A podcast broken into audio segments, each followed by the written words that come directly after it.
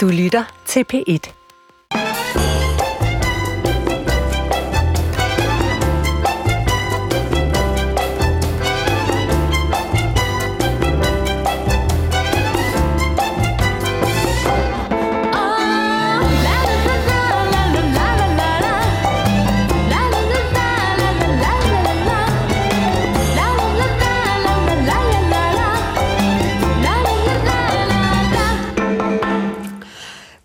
Velkommen til 4. division, hvor vi, Maja Tækkeli, Michael Jalving og jeg selv, Gitte Lykkegaard, er, hvad kan man kalde det, last man and women standing her i efterårsferie og stormvejr.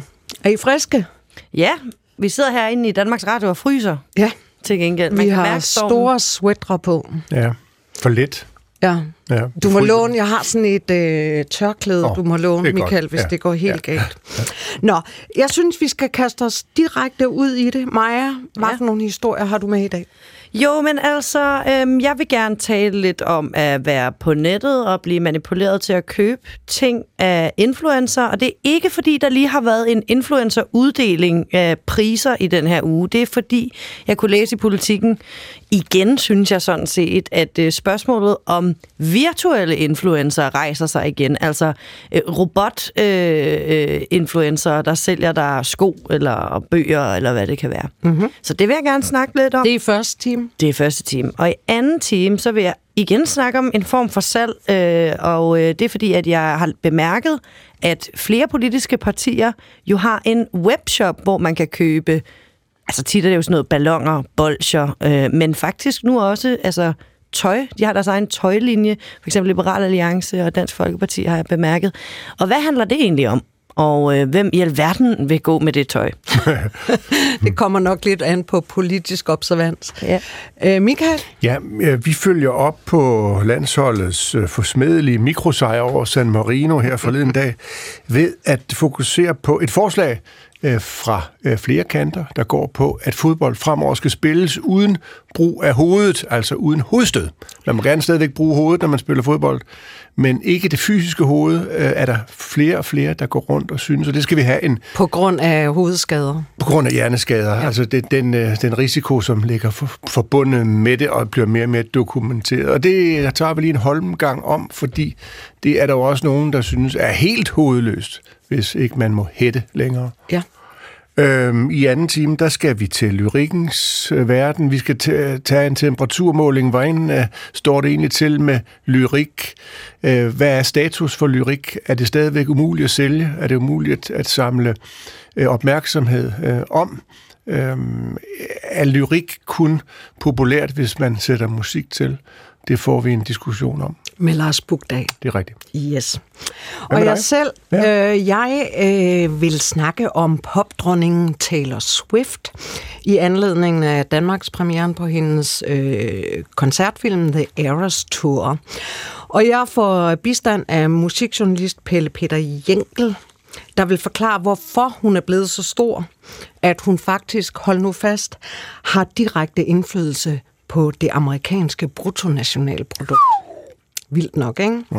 Og i anden time, der skal vi markere Disneys øh, 100-års jubilæum, og her får jeg besøg af tv-ekspert Kjell Reinicke, der vil uddybe sin påstand om, at Danmark er en af de mest disnificerede lande i verden. Men vi åbner jo sædvanligvis med en af de historier, der ikke er kom, øh, til at komme udenom. Og her er det jo vidderligt ikke til at komme uden om konflikten øh, mellem Israel og Palæstina.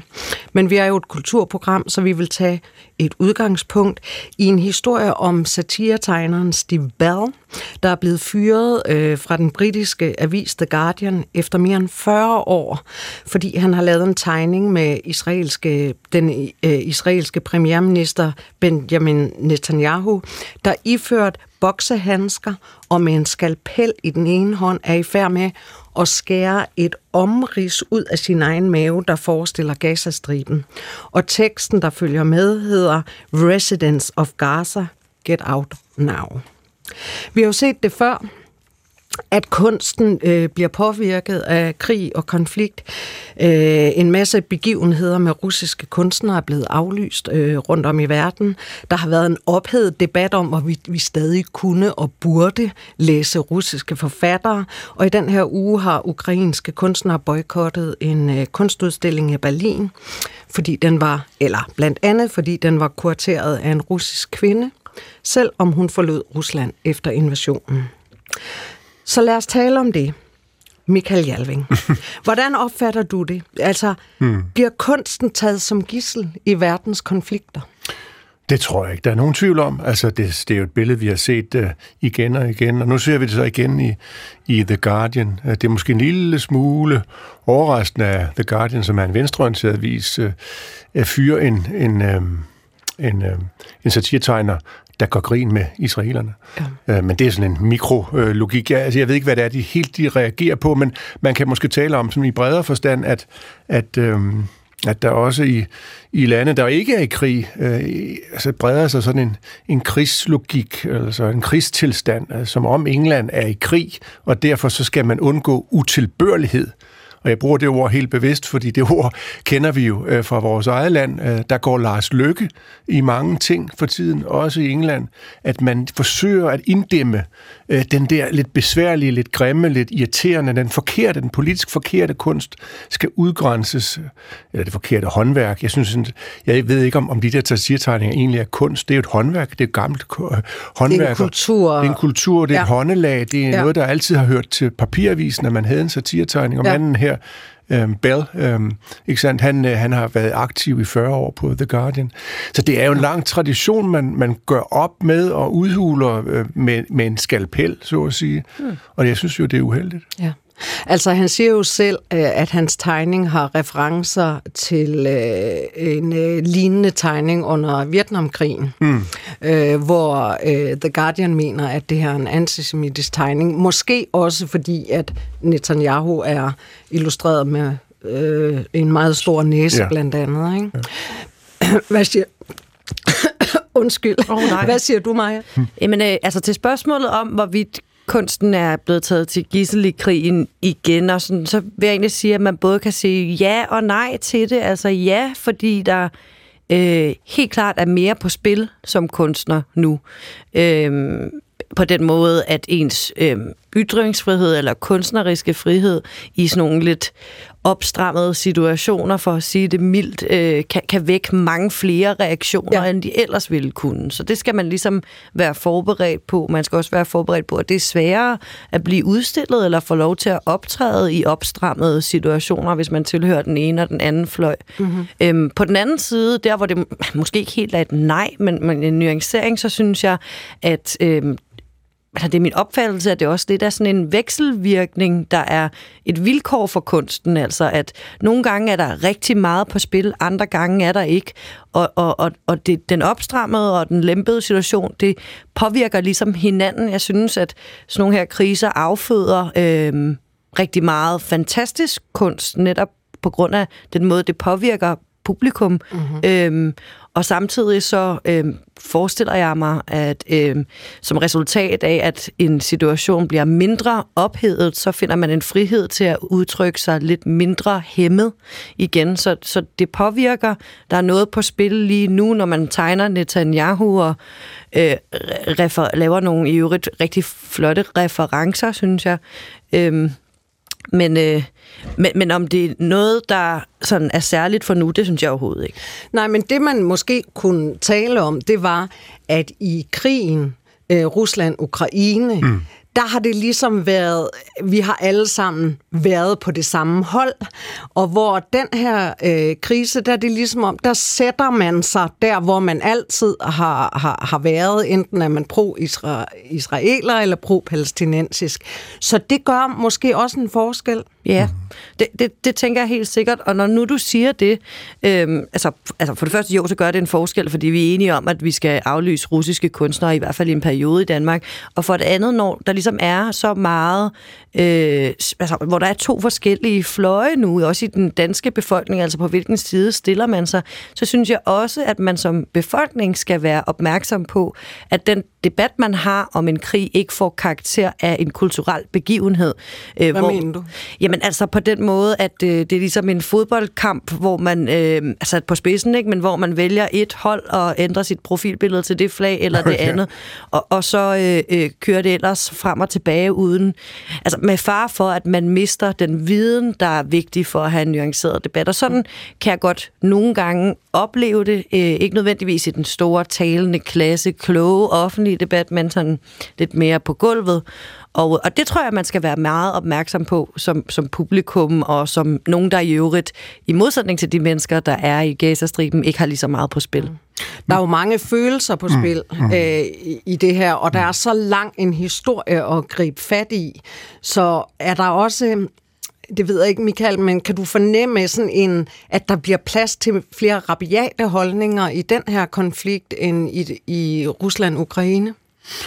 Jeg tror, at, at holdningerne bliver forstærket. Altså dem, der har haft en analyse eller en holdning øh, før øh, Hamas' øh, terrorangreb i Israel, øh, er kun blevet bestyrket i, at Hamas er en, en dødelig fjende øh, for israelerne og for, for, for overalt, hvor de er. Mm. Øh, og lægger jo så også mærke til, at der er mange muslimske stater, som ikke vil have noget med Hamas at gøre, som øh, bestemt ikke have, vil have, altså Ægypten vil ikke have, have palæstinenserne inde i Ægypten. Hvorfor ikke? Jamen, fordi de, de, de, de betyder pro- problemer, ikke? Altså. Ja. Øh, omvendt, hvis du er, er pro-palæstinensisk, så er du ligesom blevet måske slået et skridt tilbage øh, sådan i, i popularitetskonkurrencen. Til gengæld så øh, er hele apparatet gået i gang nu efter efter øh, det her angreb, eller missil, der, der slog et, et hospital i stykker. Ja, så man så, ikke så, rigtig ved Og vi ved ikke rigtig, hvad Nej. der er sket. Jeg tror godt, jeg ved, hvad der er sket, men, men det, der, det, det ved jeg jo ikke helt med 100% sikkerhed. Så, så den der propagandakrig, den, den, er, den fortsætter. Og den går ind i kunsten? Ja, så ligger den jo bånd på de der ting. Ja, jeg synes, det er overraskende, at en avis som The Guardian ligger under for det der. Jeg får lyst til at spørge dig, Gitte, når du ser den der tegning, altså, synes du, den er utilbørlig? Har, har, har du altså, Nej, hvad, men der er en reference, som jeg simpelthen ikke forstår, fordi jeg ikke er Shakespeare-kyndig. Mm. Mm. Men øh, i begrundelsen af fyringen er der noget med, at de mener, den refererer til et stykke øh, et Shakespeare-stykke med noget med at skære mm, jeg, kødet ud. Ved, ja, ved du, hvad det, det er? Det, jeg kan ikke huske, hvad det er for en forestilling, men det er et citat, der lyder, at jøderne er så grådige, at de vil skære øh, hvad hedder det, huden af okay. sig selv ja. og hinanden. Men det vil jeg stil, sige, ikke? at det læser jeg slet ikke. Nej, jeg den. tror også, man skal være Shakespeare-kender ja. for, for at genkende. Ja. Altså det, det er fra, fra den der købmand i, ja, i Venedig. Ja, altså, det er jo, Schiller, præcis, undskyld. Den jødiske købmand, som... Ja. Øh, og hvad så?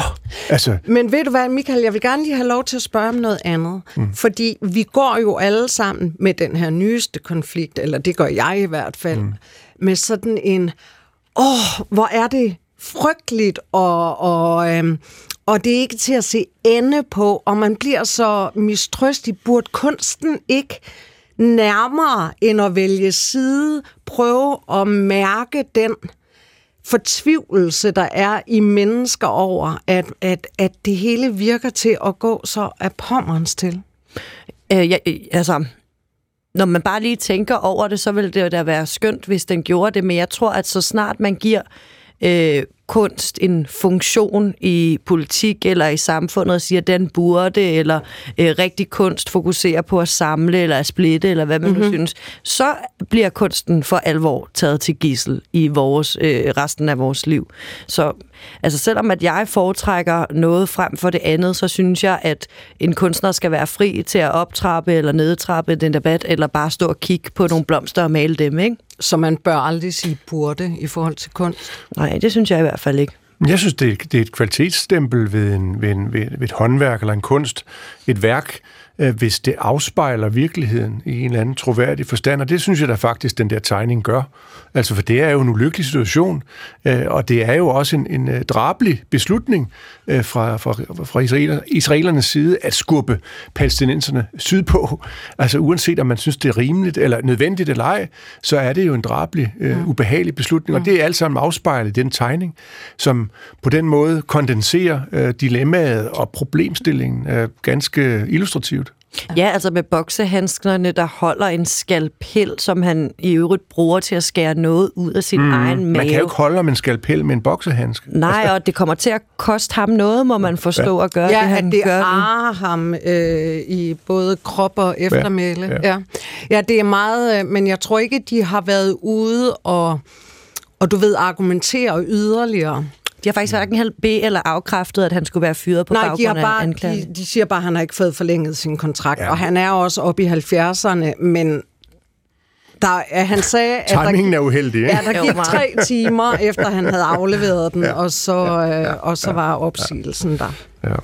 Ja, men altså, øh, som sædvanligt i det her, der har vi ikke nogen store konklusioner. Vi synes bare, det var interessant at, at vende det... Øh, øh, på den måde i, i vores program her. Jeg har øh, fornøjelsen med at lægge ud med den første historie, og det er sådan en, hvad foregår der? og til at svare på det spørgsmål, der har jeg inviteret Pelle Peter Jensel har jeg lige fået at vide, du hedder. Jeg kom til at kalde dig for Jenkel. Det, det, det gjorde min, øh, min øh, sviger øh, morfar også første gang, han, han hørte navnet. men det er så dejligt. Ja. Øh, I hvert fald så er du øh, musikjournalist og vært på P3. Mm. Velkommen. Tusind tak. Vi starter lige med at høre et lille stykke musik. I wake up screaming from dreaming One day I'll watch as you're leaving Cause you got tired of my scheming For the last time It's me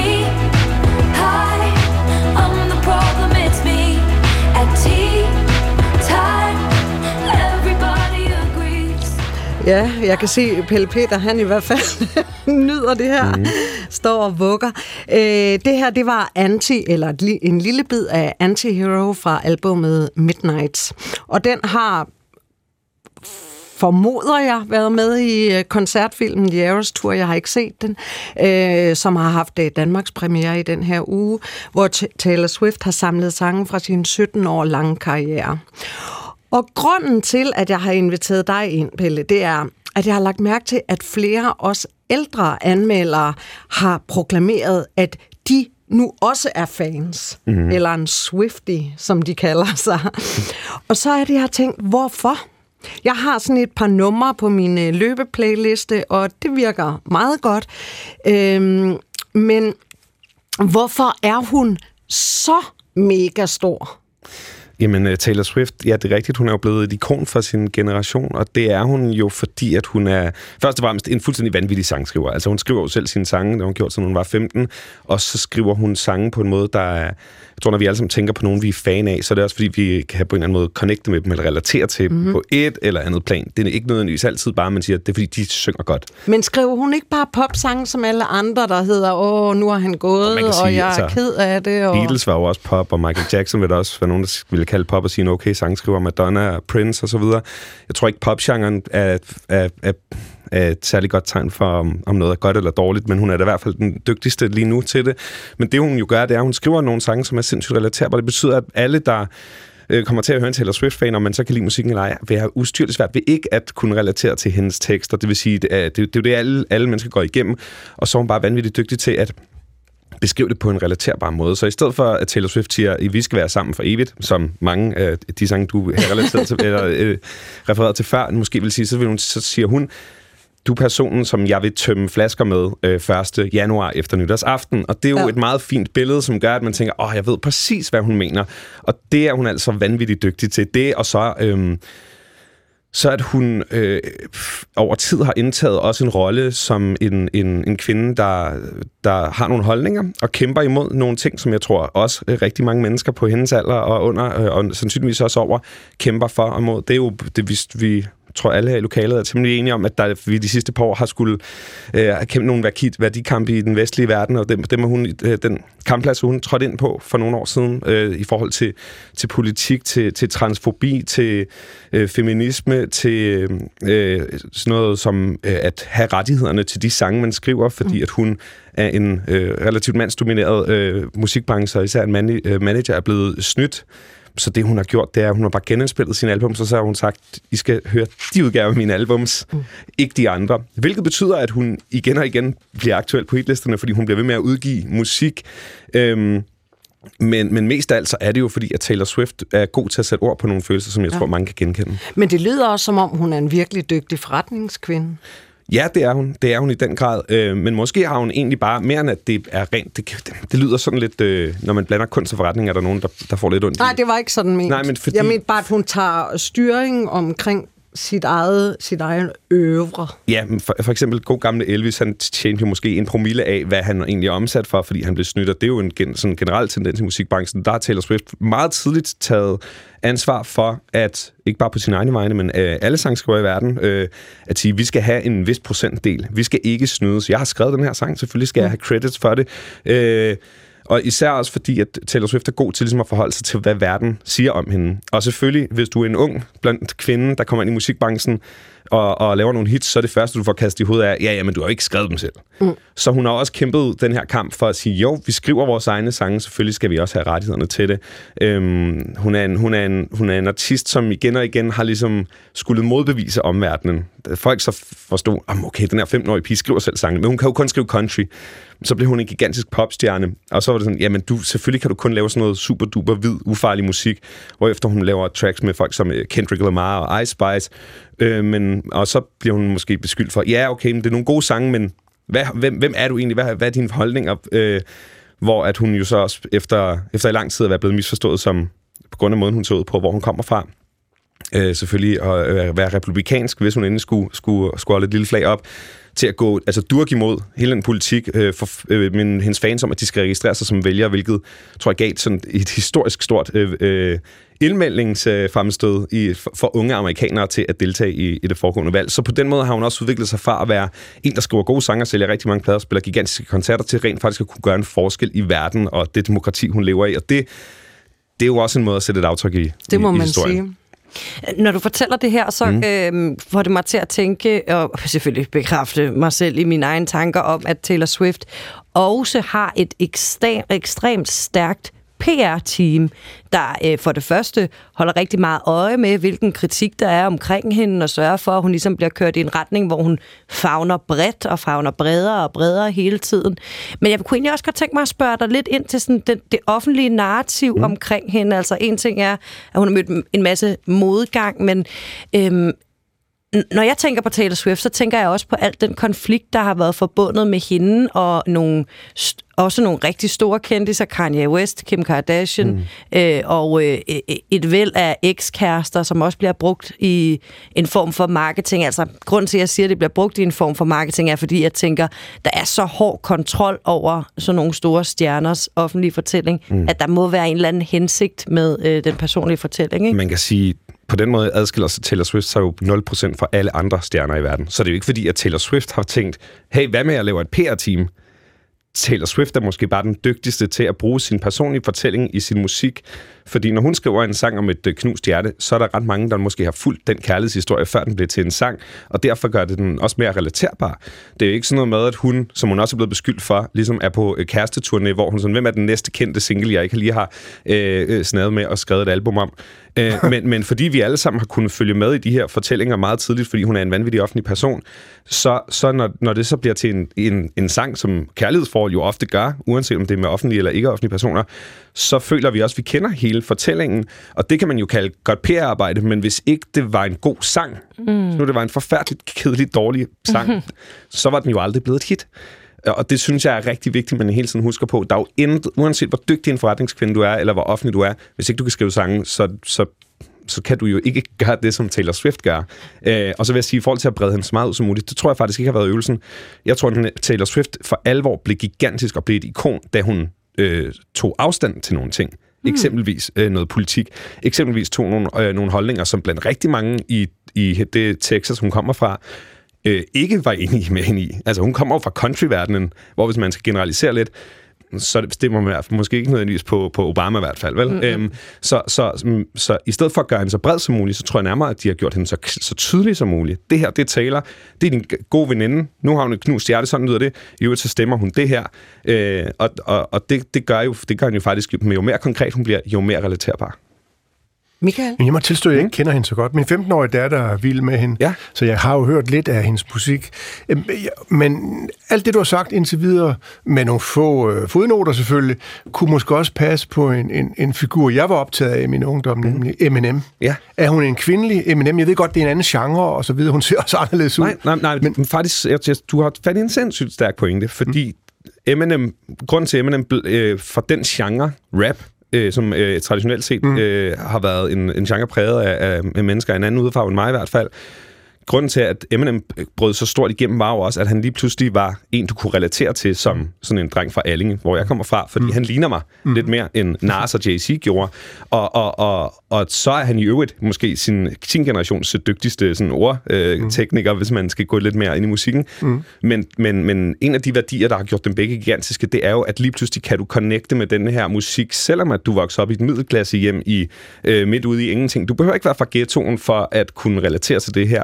Eller du behøver i øvrigt, øh, i Taylor Swifts tilfælde, ikke ligne, øh, lad os sige, Ariana Grande eller Beyoncé, eller de her måske lidt mere øh, på overfladen perfekte mennesker, for at kunne være en del af klubben. Og det her med at være en del af klubben, det betyder sindssygt meget i Taylor Swifts univers. Øh, den fankultur, der er omkring hende, og den måde, hun taler, kommunikerer med dem, er også en kæmpe, kæmpe kerne i, hvorfor at hun øh, ikke bare har været populær i et par år, og så var det den næste. Det er fordi, de her fans, de bliver, de bliver nærmest en religion. Altså, mm. det bliver nærmest en personlighed at være et Taylor Swift-fan. Det vil jeg faktisk gerne lige høre lidt mere mm. om, fordi det er ret specielt, ikke? Altså, der var jo ikke nogen, der hed Madonna's eller sådan noget. Altså, det er... The M&M's. Eller, jo, det er der, men det er Det er så slik. Michael. Ja. Meget overraskende for mig. Og, og så er det slikket, ja. Ja, men, men er, er det er det vokset op fra, fra, hvad skal man sige, mulden, eller har det også været øh, ligesom styret lidt? Altså, man kan jo sige, at der var jo noget, der hed Beatlemania engang, og jeg tror der også, der er en enkelt eller to, der sovet foran parken, det Michael Jackson spillede der, så fankultur er jo ikke noget nyt, men øh, man kan sige, den måde, hun har valgt at bruge øh, de for eksempel sociale medier i forhold til at kommunikere direkte med fans, i stedet for, at hvor at Beatles og, og Michael Jackson, der kunne du jo ikke lige skrive en uh, direct message på Instagram, Nej. eller nødvendigvis møde dem, med mindre, af, af, af, altså du var sammen med 10.000 andre. Der gør Taylor Swift sindssygt meget ud af at kommunikere direkte med fans, og det er på alle mulige måder. Det er både i forhold til at holde fan-events, der er en praktikant nede på B3, der har været hjemme hos hende, så inviterer hun fans med hjem, og så får man så lang tid, man har lyst til at snakke med hende i. Det er ikke sådan noget med et minut, et billede, vi ses. Det er sådan en, hvordan okay. har du det? Øh, og, og, og en ting er, at der måske er 40 mennesker, der oplever det her, men historien om, at hun gør det her for 40 af hendes fans, den når jo ud til resten af fansen. Så Ja. det, det gør ligesom, okay, hun er eddermame en af os. Øh, men det er også noget som at plante små clues i sangen til, øh, hun har haft sådan nogle, ja, selvfølgelig Instagram, som, som er en, øh, et socialt medie, mange har, men hun har haft blogs og mange andre måder at kommunikere på, hvor det er hende, der kommunikerer, men hvor hun lægger sådan nogle små koder ind. Så kan det være, at hun markerer nogle nogle øh, bogstaver, så hvis man sætter dem sammen, så danner det navnet om ham, denne her sang faktisk handler om, og så Og videre. så kan de sidde og gå på opdagelse Ja, og på den det. måde bliver det ikke bare musik, det bliver en skattejagt, det bliver et community, det bliver en identitet at vide de her ting og regne de her ting ud, og samtidig føler man jo, at man har min gode, vores gode veninde taler her, som også er her for os. Ikke? Ja. Så det er jo fanpleje på et andet niveau.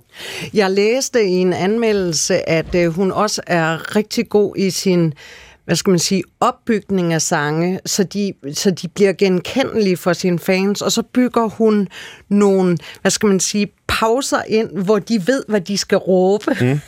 altså, kan du give et eksempel på det? Jamen, det er jo, det, det, det er jo hvad kan man sige, en koncertfinte, og der, handler, der, der er det jo også lidt en, det kan jeg da selv huske, fra da jeg stod forrest til koncerter, det, det her jeg var et, ungt menneske.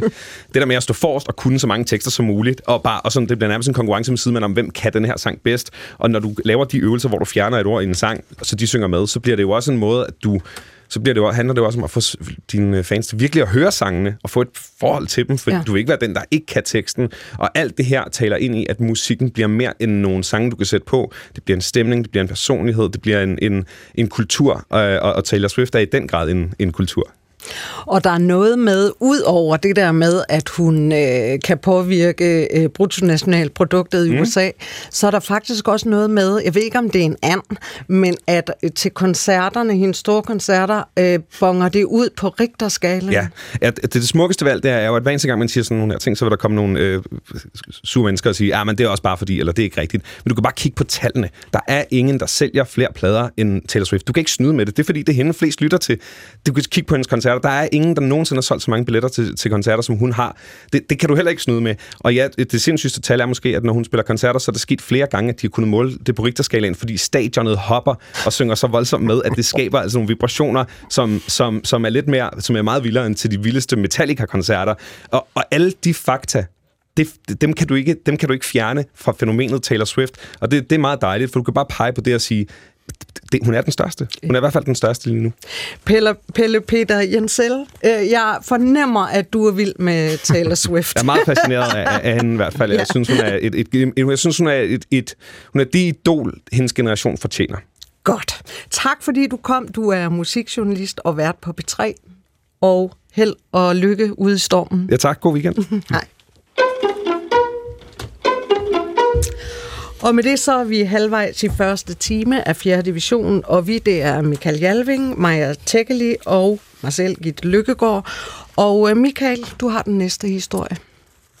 Bolden spilles op til højre ving, den går forbi ham op til Knud Børge Overgaard, der spiller op til Sebak, der tager den ned, trækker ind mod midten og spiller den i højre side, hvor bakken går til den. Og han glider, den går videre til Johannes Bløer, der spiller ind til John Hansen, der hætter mod målet, og bolden går ind. Bravo, John. Bravo, Johannes Bravo. Bravo, ja. Og det var et mål, og det var selvfølgelig den uh, udødelige Gunnar Nu Hansen, der spikede kampen her, og bolden blev hættet i mål. Og når vi starter der, så er det selvfølgelig fordi, at det uh, er måske ikke... Uh, det er måske snart slut med at hætte bolden i mål, eller hætte til en bold i det hele taget. Står det til forskellige interesseorganisationer, for eksempel den skotske uh, Heading Out øh, Øh, kommission, så skal der øh, snart sættes en stopper for hovedstødsmål og hovedstød i det hele taget i professionel fodbold. Øh, der har været en artikel i Weekendavisen med titlen Uden hænder, uden hoved, som afdækker hele den bekymring, som flere og flere mennesker, organisationer og, og læger for øvrigt har øh, med hensyn til det at bruge hovedet øh, til, i fodbold. Øhm, der er forøget risiko for demens, der er forøget risiko for hjerneskade, og der er en hel del tal, der peger i den samme bedrøvelige retning. Men øh, øh hvad sker der med fodbolden, hvis man tager hovedet ud af ligningen? Det skal vi tale om nu, og det skal vi tale med dig om, Jakob Joachim. Joachim Jakobsen. Jakob Joachimsen. Det er du også Det er fint. Det er smukt. Det har været på omvendt slav. Men øh, du er jo til daglig skribent på, på Weekendavisen. Du skriver om cykling, du skriver om fodbold. Du har skrevet en kæmpe murstensroman om Tour de France gennem tiden, som jeg tror, at intet menneske har læst, bortset fra dig selv, måske, og din henrivende kone. Hvad snakker du om? Det tror jeg. Jamen, jeg har læst til ende. Jeg, jeg, nej, nej, jeg har læst nej. i den. Nej, den er 950.000 år. Det er bare sådan en slapsvans, der ikke kommer igennem Ja. tingene. Jeg har den også stående. Nå, nu har jeg fornærmet dig. Nej, nej, overhovedet ikke. Nå, det er godt. Du det har bare godt. beskrevet dig selv. Jeg har beskrevet mig selv. Jeg har læst i din fremragende bog. Jeg har altså ikke læst den til ende. Den er meget tyk. Og det er... Øh, det ligger vi til siden. er Fordi nu handler også. det om fodbold. Og jeg, Joachim, du er ikke særlig glad for det her øh, begyndende tiltag mod at aflyse hovedstød i fodbold. Hvad er det, der er problemet med det? Det er jo farligt for pong. Ja, og jeg tager den, øh, den evidens, der foreligger, øh, øh, meget alvorligt. Og jeg erkender, at det er meget muligt, at det er fornuftigt, måske ovenikøbet påkrævet, at vi simpelthen forbyder hovedstød. For der er så mange øh, gamle spillere, der dør med de- demens. Hmm. Øh, de store hold fra 60'erne i Danmark, det er min kollega Gunvar øh, Løsbæk Vestergaard, der i en artikelserie har afdækket mm-hmm. det her. Mm-hmm. Det er hver fjerde spiller, og vi er, op, vi er altså oppe på, at det, det er øh, fem-seks gange så mange, som det burde være. Ja, for det er det, jeg skulle sige. Demens er jo ganske almindeligt, men det der, det er jo en over, kraftig overrepræsentation. gange. Ja. Øh, så det er noget, vi tager alvorligt. Men ja. Når det er sagt, at det er påkrævet, så må jeg bare konstatere, det er forfærdeligt, for det vil være et frygteligt tab for fodbolden. Ja, af flere grunde. Der er det ja. æstetiske, der er det taktiske, der er det sociale, der er det mentale. Mm. Nu får du 120 sekunder. Hvad er det, hovedstødet øh, repræsenterer i Altså, fodbold? Altså, der er to ting, som gør fodbold vidunderligt anderledes end andre sportsgrene. Det, er, det ene er, at der er forskellige kropstyper på banen. Mm-hmm. Det andet er, de største og rigeste og bedste vinder ikke altid. Det er jo dybt fascinerende. Mm-hmm. Begge dele. Det vil forsvinde. Vi vil få øh, de store fyre i begge ender af banen vil udgrænses, hvis der ikke er hovedstød. Der er ikke brug for, at en, at en øh, øh, forsvarsspiller er 91, mm-hmm. øh, som øh, Michael her. Mm-hmm. Øh, der er ikke brug for en tankforward, hvis, hvis bolden alligevel skal øh, ned på, på græsset. Mm. Øh, det vil Ja. sige, vi kommer til at se 2D-spil to. i stedet for 3D-spil. Så ens typer, altså en, en, mm-hmm. forfladelse af det fysiske aspekt. Ja, ja. Du kommer til at se, se på sådan en FIFA-skærm, hvor, hvor, hvor spillet... Det er sikkert skide sjovt at spille. Altså ligesom Playstation. Ja, det, er play, det bliver Playstation-fodbold, hvor, hvor, hvor vi nu har et, et kubikmål. Ja. Så vil det være ned på en flade. Øh, der, og så det kan være skide sjovt at spille, men for os som tilskuer vil det være en stærkt forringet forestilling. Mm. Og, Så er der no- og så er der- så er der- en ting, ja, der er en ting mere, ja. Ja, der er Ja. en ting mere, som jeg ikke har med i den kommentar, som, Nå, som jeg har skrevet. Det er nemlig noget, noget, noget helt grundlæggende. En urfascination. Fodbold er kamp. Og der er ingen tydeligere kamp end duellen om bold i luften. Og det handler om dominans. Vi kan sige alle mulige kønne ting om opbyggelighed og, og sund, øh, sundhed, men vi vil godt se noget kamp, ikke? Mm. Og sådan en stor, flot fyr, der, der stiger til luften og dominerer sin, sin modstander. Det er sgu dejligt at se på. Mm. Det vil forsvinde. Du sagde, da vi talte sammen tidligere i dag, øh, øh, der talte du om noget, der hedder håb. Ja, Hvor er det, det kommer ind i, med hovedstød? det har med det her at gøre, at fodbold er helt specielt ved, at de bedste ikke altid vinder. Det gør de i håndbold, det gør de i basket, det gør de i ishockey. Mm. Øh, håbet ligger i hovedstødet. Hvordan det? Et svagere hold kan altid håbe på et hjørnespark indover. De har en stor fyr, han kan ikke spille fodbold, men han kan fandme stige til værs. Måske endda målmanden. Måske endda målmand, det har vi set. Mm-hmm. Øh, samtidig i den anden ende, Leicester City var i sæs- op til sæsonen 15-16 i Premier League, den største liga i verden, absolut, for, øh, absolute favoritter til at rykke ned. De gav 5.000 gange pengene igen hos bookmakerne, hvis man spillede på dem som engelske mester, hvilket, hvilket Tom ja. Hanks gjorde. Ja, gjorde han det? Han spillede 1000, øh, 1000 pund på dem. Okay. Øh, 5.000 gange 1000. Ja, ja, ja. Okay. Ja. Øh, bare for the fun of it. Ja, Øh, og og øh, Og de de, vandt. de var de, de, de næst, det næst øh, øh, dårligste øh, hold, det med, med næst best odds, det var, det, det var 2.000 gange pengene. Så store favoritter var det til at rykke ned. De fik en ny træner, Claudio Ranieri, en italiener, og han kigger på holdet, og han siger, vi har de her to store, store fyre i forsvaret. En tysker, der hedder Robert Hood, og en britisk amerikaner, der hedder Wes Morgan. Kæmpe store fyre. Det var ikke verdens bedste fodboldspil, men de kunne fandme hætte. Mm. Og så pakkede han hele opstillingen sammen i en meget, meget, meget smal formation og sagde, alt det der ude til siden, alt det territorium ude til, på begge sider af det overlader vi bare til, til modstanden. Værsgo. Og så fandt man i den franske anden division, mener jeg det var, så fandt man en øh, fantastisk spiller, der hedder N'Golo Kanté, som har været en af verdens bedste spillere lige siden, øh, som lå som en fejremaskine foran det her forsvar. Der var ingen andre muligheder for modstanderne, end at smide boldene ind over. Der stod Hood og Morgan mm. og hættede det væk. Så de to hurtige løbere, Jamie Vardy og øh, Mar- øh, Riyad Mahrez op foran. That's it. Leicester vandt. Hele ligaen. Øh, jeg vil gerne spørge Og det dig. var på grund af hovedstød. Det er meget fascinerende. Men jeg vil gerne spørge dig om en ting. Fordi er der med alt det, du nu har sagt, ikke en mellemvej måske? Nu laver jeg lige en reference til håndbold. Fordi der har man jo også øh, døjet med øh, hovedskader. Og der har man jo for nylig, nu, for nogle år siden, lavet en regelændring, sådan at man får direkte rødt kort, hvis man rammer målmanden i hovedet, øh, hvis man er i balance. Ikke hvis man bliver skubbet og så rammer ved et uheld. Men hvis du går ind over... Der, før var det kun straffe. Så blev, eller først fik man det røde kort på straffe. Her for nogle år siden blev det også, hvis man gik ind over stranden. Mm. Kunne man forestille sig, at man ikke forbød at bruge hovedet, eller hvad mm. man nu skal sige, i nogle tilfælde. Altså, kunne man forestille sig, at det er sådan en eller anden... Et kompromis. Ja, Ja, det, det, det kunne man måske godt. Jeg kan bare... Hvordan, jeg ved jeg, det jeg, er svært, ikke. jeg er svært ved at se det. Fordi det der, det, der gør sig gældende, er, at det er ikke den der... Det har vi alle sammen prøvet, at vi siger, nu holder jeg op med at spille fodbold, da man var en øh, mm. dreng eller pige. Fik den lige i, Ja. i synet, og, og man så sol og stjerner. Det er ikke det. Det er alle de små... Nå, det er de mange det er de små. mange små. Derfor er det først og fremmest øh, forsvarsspillere, som bliver ramt af det her i en, i en sen alder. Mm. Øh, øh, og en alt for tidlig alder, undskyld.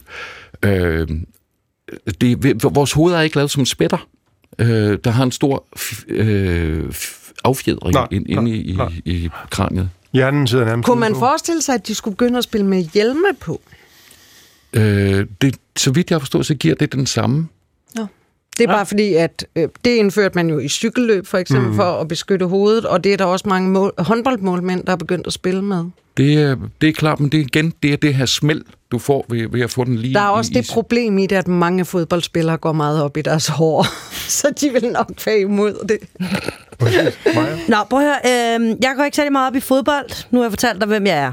Så jeg ved ikke super meget om den her korrelation imellem at få bolde i hovedet og øh, dø med demens, eller øh, heller ikke faktisk, hvor stor en andel af en fodboldkamp, der udgøres af hovedstød. Men noget, jeg tænker over, og noget, jeg godt kan forstå ved det, du siger, det er, at man på vegne af dem, der begiver sig ind i en fysisk udfordrende sportsgren, øh, træffer en beslutning om, at øh, de skal sikre deres øh, fremtidige øh, mentale tilstand, lad os sige det på den måde. Ikke?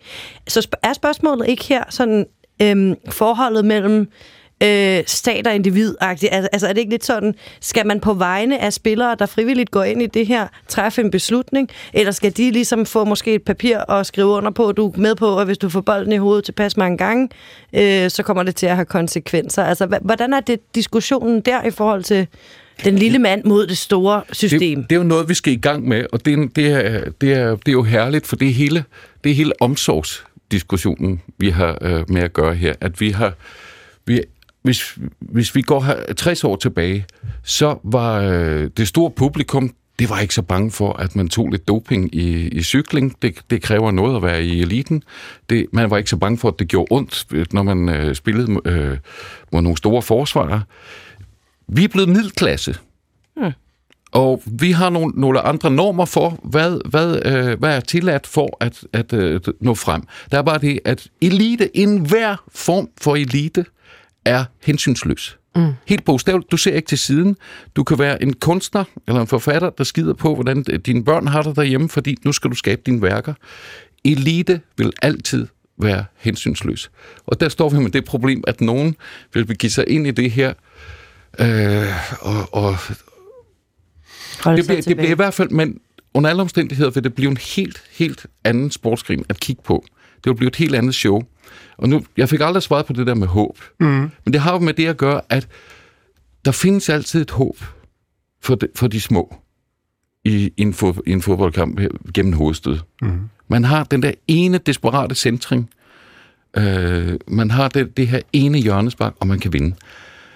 Hvis man tager det ud, så vil man reducere det store håb, som binder, som binder øh, øh, de sociale øh, verdener, som fodbold er, øh, som, det vil man reducere til en, altså 5 procent af, hvad det er nu. Chancen for, at OB kan slå Real Madrid, som de gjorde i 1995, øh, vil være 5 procent af, hvad den er i dag. Mm. Og den er i forvejen meget lille. Så selve det her håb, vi, vi kan måske, den vil man amputere fra, fra øh, fodboldsporten. Så det er altså nok så alvorligt i virkeligheden. Men Joachim, her til sidst, altså det er jo tydeligt, at du tager jo publikums interesse. Ja, Du vil have er din kynisk. fodbold i Ja. fred. Du vil gerne se de der hovedstødstueller øh, mellem de to alfahander fra hvert hold. Hvad med spillerne? Altså det er vel det, der er den, den moderlige ja. øh, for, Og- øh, omsorg. Den, den ikke? moderlige vel- Joachim siger, det er muligvis, den moderlige middelklasse Joachim siger, Ja. det er for, muligvis fornuftigt, og muligvis er det påkrævet. Men hvor vil vi lide et kolossalt tab?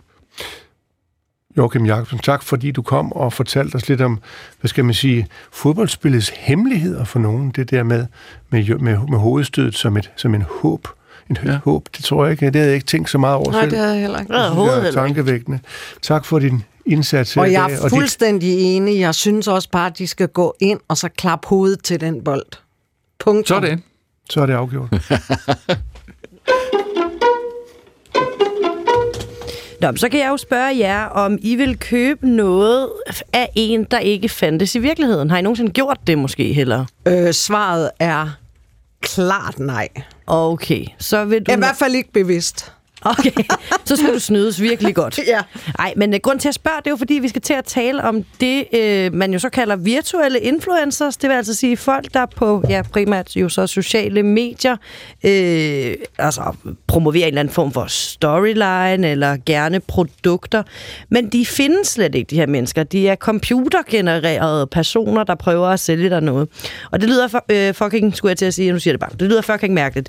Og det er det måske også. Øh, men der er faktisk rigtig mange forskellige brands, der allerede har benyttet sig af det. Det er sådan nogle som BMW, Calvin Klein, Dior, Prada og så videre. Og øh, jeg vil ikke mene, det er noget, vi ser herhjemme i Danmark, men vi skal alligevel snakke om det, fordi i Nej, USA... jeg tror altså lige, du bliver nødt til at få alder og opad. Ja. Altså min alder opad. Hvad betyder det, når du siger virtuelle influencer? En altså, altså, computergenereret person, som er øh, enten, øh, hvad hedder det, et billede eller en person, der ikke findes. Men det er rigtig godt, du spørger, for vi kommer til det lige om lidt okay. Med vores øh, gæst Astrid Hav, der er ekspert i sociale medier og branding, brandingstrategier, og som meget bedre end jeg kan forklare det. Det jeg bare lige vil sige, det er grunden til, at vi taler om det, det er fordi, at selvom vi ikke ved en skid om det i Danmark, øh, så øh, øh, følger øh, i folk i USA der er mellem 18 og 44. Øh, i, I den gruppe, undskyld, der følger 70 procent af, af, af gruppen en virtuel influencer. Og sådan som det ser ud, så har 40 procent af dem også købt et produkt eller en service af en, der slet ikke findes. Helt uden at blive snydt. Umiddelbart, vil jeg sige. Men Astrid Hav, som sagt, ekspert i sociale medier og brandingstrategier.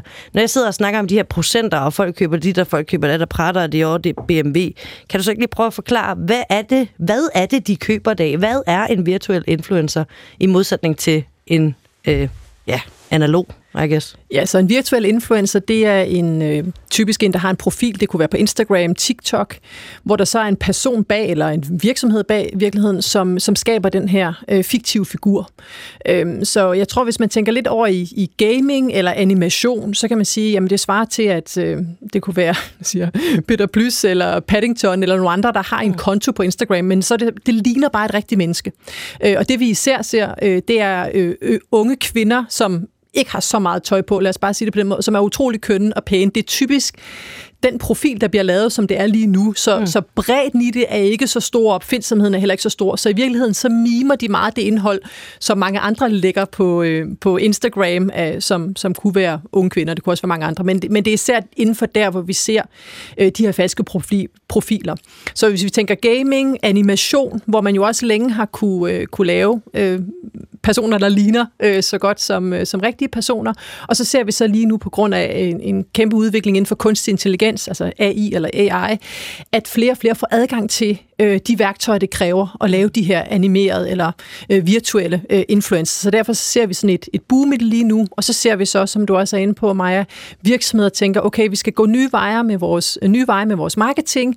Øh, vi har brugt influencer, nu prøver vi noget nyt. Så lige nu er der også sådan en hype omkring, åh, vi bruger virtuelle influencer, mm. prøv at se, hvor first mover og seje vi er med vores BMW eller vores Prada. Ja, altså, hvor ville det være fedt at få Peter Plys til at reklamere for, hvor dygtig en journalist jeg var. Det ville jeg da være virkelig glad for. Men det er jo bare at sætte dig hjem til tasterne og så gå i gang med at lave den profil. Ja, men det er det, jeg skulle til at sige. Altså, fordi på den anden side, du siger, nu, nu, er der- nu er folk fået mere adgang til at lave de her forskellige profiler. Jeg kan da godt sige, jeg kan godt gå hjem og lave Peter Plys på Twitter, og så lægge et billede op af Peter Plys og sige, at nogen, der har noget honning, eller sådan skrive noget i den stil.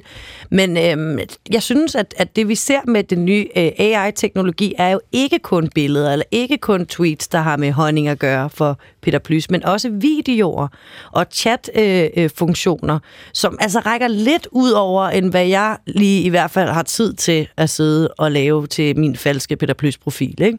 Jo, lige præcis. Det vil sige, hvis du først får, får skabt sådan en karakter, så kan du egentlig bede de her øh, altså værktøjer, AI-værktøjer, om at sige, okay, jeg vil gerne have et billede med den her person, altså en fiktiv øh, person, øh, i nogle forskellige situationer. Mm. Øh, så jeg sad bare her til formand og sagde, okay, giv mig et billede med en ung kvinde på en strand, og du ved, happy, happy, et eller andet. Mm. Altså, du kan ret hurtigt generere rigtig meget indhold. Der er stadig ikke så mange, der gør det, så i virkeligheden kunne man sige, i forhold til, hvor tilgængelige de her værktøjer er, så kan man undre sig over, at der ikke er endnu flere af de her virtuelle profiler. Men det kræver stadig et ret stort arbejde, fordi du skal jo mm. stadig have noget interessant. Så det er ikke nok, at du bare kunne lave de her billeder. Det har der været sådan lidt en fascination af, wow, prøv at se, jeg kan lave billeder. Der var også en, en, en fase for et par måneder siden, et halvt år siden, hvor folk ligesom lavede øh, sådan, kom, altså sådan AI-genereret billeder af sig selv og profilbilleder, og, mm. og det bliver vi også træt af. Så, så selv med den nye teknologi, så ender jeg i hvert fald selv der at sige, at det skal stadig være kreativt, det skal stadig være interessant, der skal stadig være noget, jeg vil have lyst til at følge. Men vi kommer helt klart til at se flere af de her øh, virtuelle profiler, fordi det kan et eller andet, og der er en fascination omkring det. Øhm, men vi kommer også stadig til at se rigtige mennesker, fordi mm.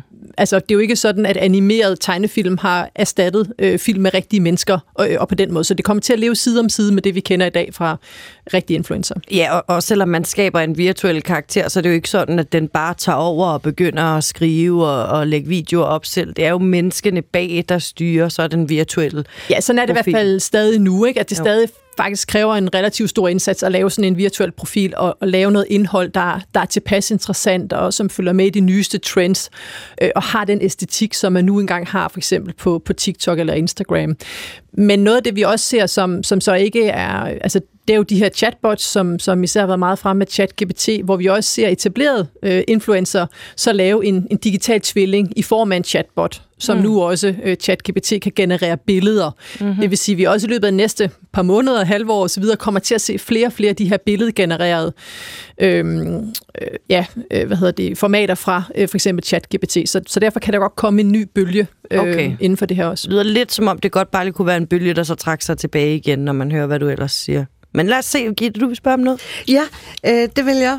Øh, fordi nu, nu siger du godt nok, at der er i hvert fald et stykke vej til, at hvad skal man sige, de menneskelige influencer øh, øh, bliver udraderet. øh, men alligevel så læste jeg i den artikel, der stod, at flere og flere firmaer vælger det, øh, fordi at øh, øh, de virtuelle influencer ikke er så farlige have med at gøre. Altså læs, der kan ikke være nogen skandaler i baghaven, og de kan styre det 100%. Så tænker jeg bare, øh, imod det, øh, det der taler imod det, er det ikke at øh, unge kvinder, hvis vi nu tager dem, de følger unge øh, kvindelige influencer, fordi de ligner dem og har fejl ligesom dem, og også kan komme til at træde ved siden af. Og sådan. Så der må være et skisme der, ikke? Jo, det er der, og det, det er meget interessant skisme, øh, men jeg kan sagtens følge din logik, fordi noget af grunden til, det er jo interessant at følge øh, kendte eller influencer, som nogle af dem er blevet kendte, fordi de er kendte, det er sådan lidt en, en spiral, det er jo netop, at der også kan være skandaler, at der, det kan gå galt, eller de kan have en dårlig hårdag, eller deres kæreste kan slå op med dem, eller vice versa. De her ting, vi vil gerne se, men det er selvfølgelig også noget, man godt kan bygge ind i en, mm. en virtuel profil, når nu har hun kæreste sover, eller nu er hun på diæt, eller alle de der ting, som ellers fylder meget. Så det vil man nok skulle bygge op omkring, ligesom en, en fiktiv karakter, at der helst skal være lidt modstand i det. Men, men spørgsmålet er jo lidt, om hvad det er, der bliver en, en commodity, som man siger. Altså, hvad er det, der bliver overflod af? Er det de, øh, de rigtige influencer, som man kan købe billigt? Øh, eller vil det være de her virtuelle influencer, fordi det bliver så relativt nemt at lave dem? Så, så der er noget, der taler for, at, at det går ligesom i retning af de virtuelle influencer, men der er også noget, der taler for, at de her øh, menneskelige influencer faktisk får en større værdi, netop fordi de er mennesker af kød og blod. Jeg vil gerne lige spille et klip, fordi øh, Nana Slot Rasmussen, der sidder ude i øh, regien lige nu, hun talte i går med en, der hedder Christina Barret. Hun er partner hos Friday, og hun arbejder så med influencer marketing i noget, der hedder Confetti CBH, øh, og repræsenterer 15 øh, influencer i Danmark, som er, er rigtige influencer. Øh, Nana spurgte hende, hvad udsigten egentlig er til, at vi får virtuelle influencer her i Danmark, for lige at gøre det lidt nært. Prøv at høre, hvad hun siger. Jeg tror, der går noget tid og det skyldes jo også, at det tager ret lang tid at bygge et reach op. Altså det her med at skulle have følgere, det tager bare ret lang tid. Det, det gør det jo også for øh, rigtige influencer, som skal bygge øh, en målgruppe op, eller en følgerskar op organisk. Så det vil tage noget tid at bygge det op, fra du laver den her persona til, at den rent faktisk har følgere, og du kan bruge det til noget. Og så har den danske forbruger af sociale medier ret høje krav til en autenticitet og troværdighed. Vi har et ret højt moralsk kompas i Danmark, og vi føler meget sådan social ansvar. Hvis det skal bryde igennem, så bliver det måske hos den helt unge generation, nogle af dem, der færdes meget på TikTok, der kunne jeg sagtens se for mig nogle virtuelle profiler med inden for sådan noget som dans- og musikgenren for eksempel. Så jeg vil ikke afvise, at det på et eller andet tidspunkt får et indpas, men det er ikke noget, jeg, jeg tror kommer til at ske overnight. Så er I hos Friday og Confetti CPH, er I nervøse for, at de virtuelle influencer vil vælge de menneskelige af pinden? Nej, overhovedet ikke. Vi begyndte jo allerede at snakke om virtuelle influencer tilbage i 2019, da hende her lille Miquela, hun dukkede op for første gang, og der er ikke rigtig sket noget siden ja, her over fire år senere, så det er ikke noget, vi går og er nervøse for på nuværende tidspunkt, men det er selvfølgelig en verden, vi er nysgerrige på og gerne vil, vil følge med i, især nu, hvor, hvor AI er blevet en realitet, og man kan mange flere ting. Men igen, det er meget, meget dyrt og meget tidskrævende, så det er ikke noget, jeg tror, der kommer til at poppe op ud af det blå sådan lige uden videre. Det skal siges, at Michaela er en øh, netop en virtuel influencer, som øh, ligner lidt en, en ung pige, men i virkeligheden også ligner så skræmmende øh, photoshoppet ud, som kom frem for fire år siden. Er det for dyrt og for besværligt, og er vi for socialt bevidste i Danmark til at hoppe på den. Du hørte jo lige Gitte sige i starten, hun aldrig finde på at købe noget fra en, der ikke fandtes i virkeligheden. Jeg tror helt klart, der er nogle generationsforskelle, som vi også hører her. Øh, jeg, jeg tror meget, at det her det kommer ud af gamingverdenen, hvor man også er vant til at købe digitale produkter, skins og våben og alle de her ting. Øhm, og vi ser også, for eksempel har Meta et, uh, lavet større tiltag i USA, hvor de har øh, i samarbejde med en række personer, der allerede er kendte, Mr. Beast, øh, Paris Hilton osv., øhm, som de har lavet om til nogle chatbots. Og mm. derfra er der ikke så langt til, de så også har noget, netop noget virtuelt indhold.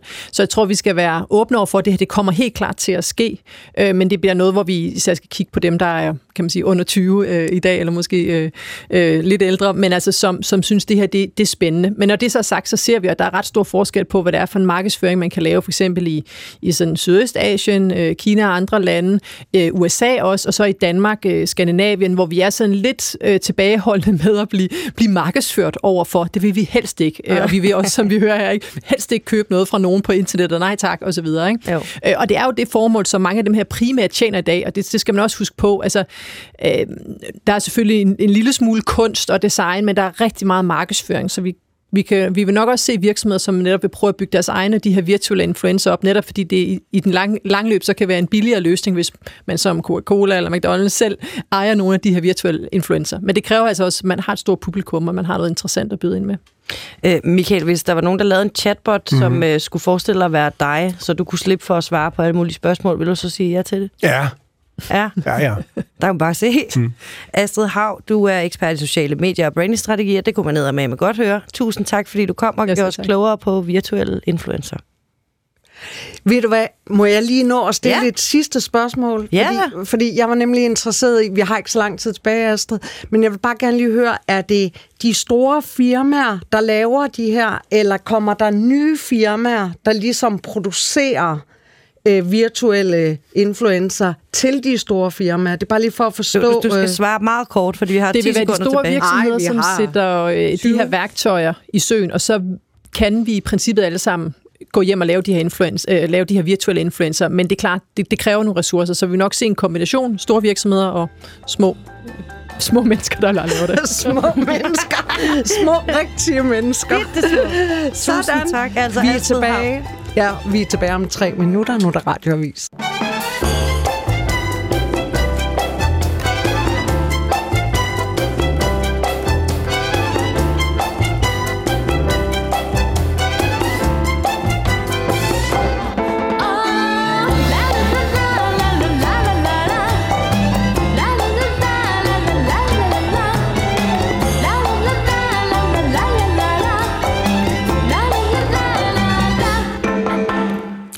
Så er vi i gang med anden time af 4. division. Sig mig en gang, Michael, mm-hmm. danser du aldrig? Jo, jo, jo. Nå, det var bare fordi, du sad stiv som en pind, mens uh, mig og jeg, vi uh, flagrede rundt med armene. Ja, vi lærte altså... jo i sidste time, at det nok skal være M&M, der skal på, for mm-hmm. at Michael Nå, begynder at danse. Altså, jeg har jo kritiseret den der åbner mange gange. Det vil jeg undlade. Ja, ja. den tror jeg, vi lader ligge ja, her efter ja, hvad, ja. 4-5 år. Ja. ja. Nå, men vanen tro, så starter vi jo øh, altid time 2 med en lille historie, som har fanget vores opmærksomhed. Og øh, Øh, Michael, du lægger ud. Ja, øhm, politikken kører en historie om en person, der i 2012 syede sin mund sammen med 10 sting i sådan en slags sympati øh, øh, be, øh, be, sympati til kengivelse med den russiske punkgruppe Pussy Riot, som jo også er kendt i Danmark. De udstiller, øh, der er nogle af deres ting, der udstilles på Luciana i øjeblikket. I 2013, altså året efter, der sømmede han sine nosser. Nej. Jo, sine testikler fast til den røde plads i Moskva. Raus. Altså ned på... Ned i, altså det er jo brosten, men han må vel have lagt noget træ ind imellem brostenene, så han kunne slå det der søm ned. Jeg kan ikke rigtig lide at, at tale om det. Nej. Øh, men Dit det gjorde ansigt han. ser også meget mindre. øh, stramt ud. Og det var i protest mod det, han opfatter for, som den russiske empati med hensyn til alt, hvad der handler om, hvad skal man sige, den politiske orden i Rusland at gøre. Øh, så gik der nogle år, han fik eksil øh, i Frankrig, politisk eksil, og det øh, kvitterede han så øh, for ved at udstille en øh, politiker, en borgmesterkandidat. Jeg ved faktisk ikke, hvilket parti vedkommende var fra. Det gør måske ikke så meget. Han udstillede politikernes private onani-video, som han af øh, den ene eller anden måde var kommet i besiddelse af. Den udstillede han altså på et galleri, øh, øh, og gjorde til genstand for offentlig, hvad skal man sige, forarvelse og alt muligt andet. Og nu er han lige blevet dømt for øh, den udstilling, for den offentliggørelse, øh, og fået øh, seks måneders fængsel. Øh, det bliver nok ordnet med sådan en af de der fodlænker, tror jeg nok. Det taxeres til det. Men det er altså en øh, person, øh, der øh, går rimelig radikalt til værks. Navnet er Piotr Pavlensky, og øh, han kalder sig provokunstner, og han er det for alvor, kan man sige. Det er ikke noget med sådan at vimse rundt øh, med det ene eller andet flag. Det er, det er altså simpelthen at udsætte sin egen krop. Øh, han, har, han har lavet andre stunts også, nu hvor der lige nogle stykker, at mere ridset op. Øh, Og det slog mig bare som en, altså okay, i den her verden, hvor, det talte vi om i første time, ikke sandt? Altså at i den her verden, hvor, hvor kunsten og håndværket og, og kulturen i høj grad bliver omklamret, eller et- pakket ind, eller kidnappet af det politiske og af virkeligheden, der er altså en, en sjæl derovre i, nu skulle jeg til at sige Rusland, men nu bor han jo faktisk i Frankrig, som gør oprør, og måske skal der sådan en eller anden form for radika- radikalitet til, for at bryde ud af de lænker, som øh, det politiske øh, fængsel øh, Jeg synes bare, er der ikke en... Det er voldsomt. Ikke? Jamen, jamen der, jeg synes også, der er en skillelinje her, ikke? fordi jeg forstår det rabiate i et, jeg ved ikke om man offentligt må kalde Rusland et diktatur, men i hvert fald et sted, hvor det er svært at komme til ord, hvor øh, mange mennesker får lukket munden, øh, og Pussy Riot var jo en stor øh, historie. Så jeg, der kan jeg egentlig godt forstå, at man må gribe til det rabiate. Men jeg følger det ikke til det sidste stunt her. Nej, med, med, med offentliggøre private... Nej, altså jeg kan slet ikke se, hvad- har han sagt noget om, hvorfor? Eller var det bare, fordi han kunne? Nej, vent nu lidt. Øh, har han sagt noget om det? I så fald er det godt skjult, også i artiklen. øh, Jamen fordi, hvor- jeg, jeg vil tro, det handler om at udstille en eller anden form for, for hyggeleri, eller Ja. altså, politikere er nogle svin, eller hvad ved jeg. Men, men der kom det ud af det, at han faktisk blev kæreste efterfølgende med hende, øh, der var modtageren af videoen What? i første omgang. Altså, det, det, er ret, det er ret syret, det her. Blev kunstneren det? Ja, altså øh, øh, politikeren, som hedder, som hedder, nu skal jeg lige tage mig sammen, han hedder jo øh, Shrivo. Ri, ri, Rivo. Jeg ved ikke, om udtaler rigtigt. Ej, Grivo. det er okay. sige Det sådan. Han, øh, han, han, han, øh, han kærester med en øh, jurastuderende, ung kvinde, går ud fra Alexandra de Tadio, øh, som havde et forhold, eller ikke havde helt et forhold på det tidspunkt med, med politikeren, og politikeren var, var gift i forvejen. Øh, den øh, jurastuderende, hun er nu kæreste med Pavlenski. og er du sikker på, øh, undskyld, det, det er bare fordi, det, det er lyder- interessant. det lyder som noget på Blev Netflix. de kærester bagefter, fordi det giver jo mere mening, Ja. hvis de var kærester, og hun Nej. så fik en uønsket onani-video. Nej, nej de, mm, de Nej. blev kærester, så det fik Okay. han der ud af det.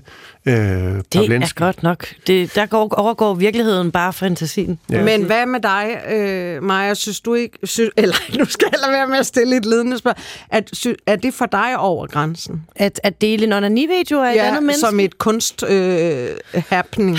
Altså, for det første, altså virkelig, hvis det var mig, der var på den under video, så ville det være langt over alle grænser. At observere det på sidelinjen er øh, meget interessant og dragende, og nu sidder vi også og snakker om det i et kulturprogram. Øh, jeg, jeg vil som sagt virkelig ikke synes, det var fedt, hvis det var mig eller nogen, jeg kendte, det gik ud over, og jeg vil aldrig nogensinde opfordre folk til at dele øh, under videoer af andre mennesker, også fordi det vist nok er ulovligt, men øh, alt det taget ud af det, så sker der da et eller andet, som er interessant at kigge på lige nu, ikke? Der er i hvert fald noget gru i det, ikke? Altså, Jo. men der er jo så ikke noget som helst, der har med skønhed at gøre.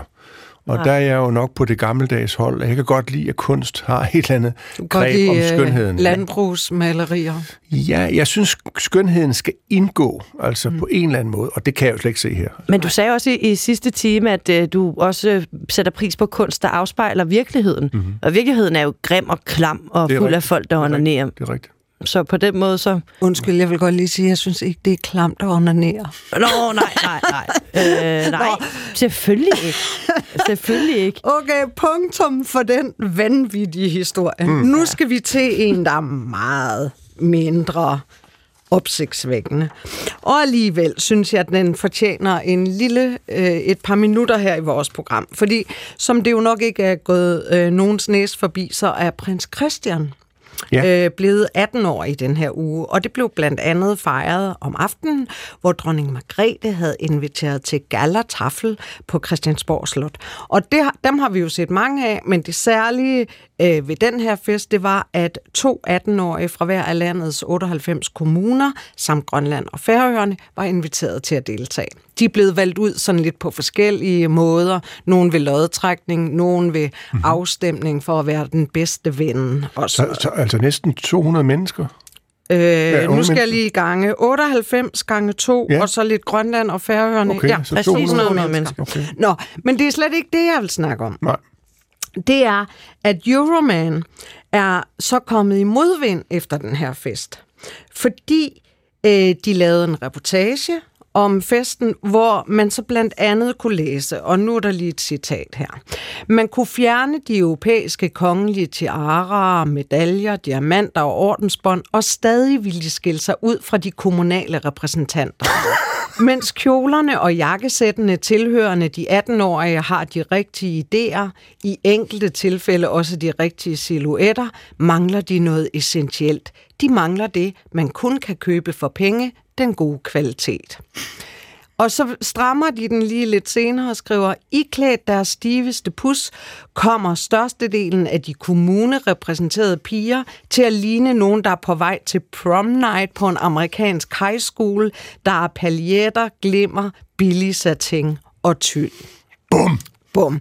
Det har så skabt lidt opmærksomhed. Blandt andet er, er der en far til en af de her piger, som har skrevet, at det var dog det mest nedladende, han nogensinde har hørt. Oh, så har han da levet et Øh, dejligt liv. Ej, jeg ved ikke lige, om det var den formulering. Nå, men hvorom alting er, så har Euroman været ude og undskylde Nå. for uh, reportagen, hvor de skriver, pointen i de to afsnit er, at der trods en ødelig for øget folkelighed fra kongehuset og trods en kongelig invitation af folket, stadig er forskel på royale gæster og så os andre dødelige. Det var egentlig det, de ville hmm. have... Øh, have. Det var deres pointe, kan man sige. Og så skriver de, at, at det, det blev så læst på en anden måde. Hvad synes I? Er den over grænsen? Nu så jeg jo ikke, jeg har ikke set uh, de Nej, der det så jeg 200 heller ikke. kommunepiger og kommunedreng. Det, det, det, det, er jo- det, er frækt, det er jo frækt udtryk, ikke? Jeg synes, det er herligt, det må jeg tilstå. Altså, det er der for en gang skyld en journalist, der har åbnet øjnene og beskrevet det, vedkommende har set. Og der er jo forskel, altså.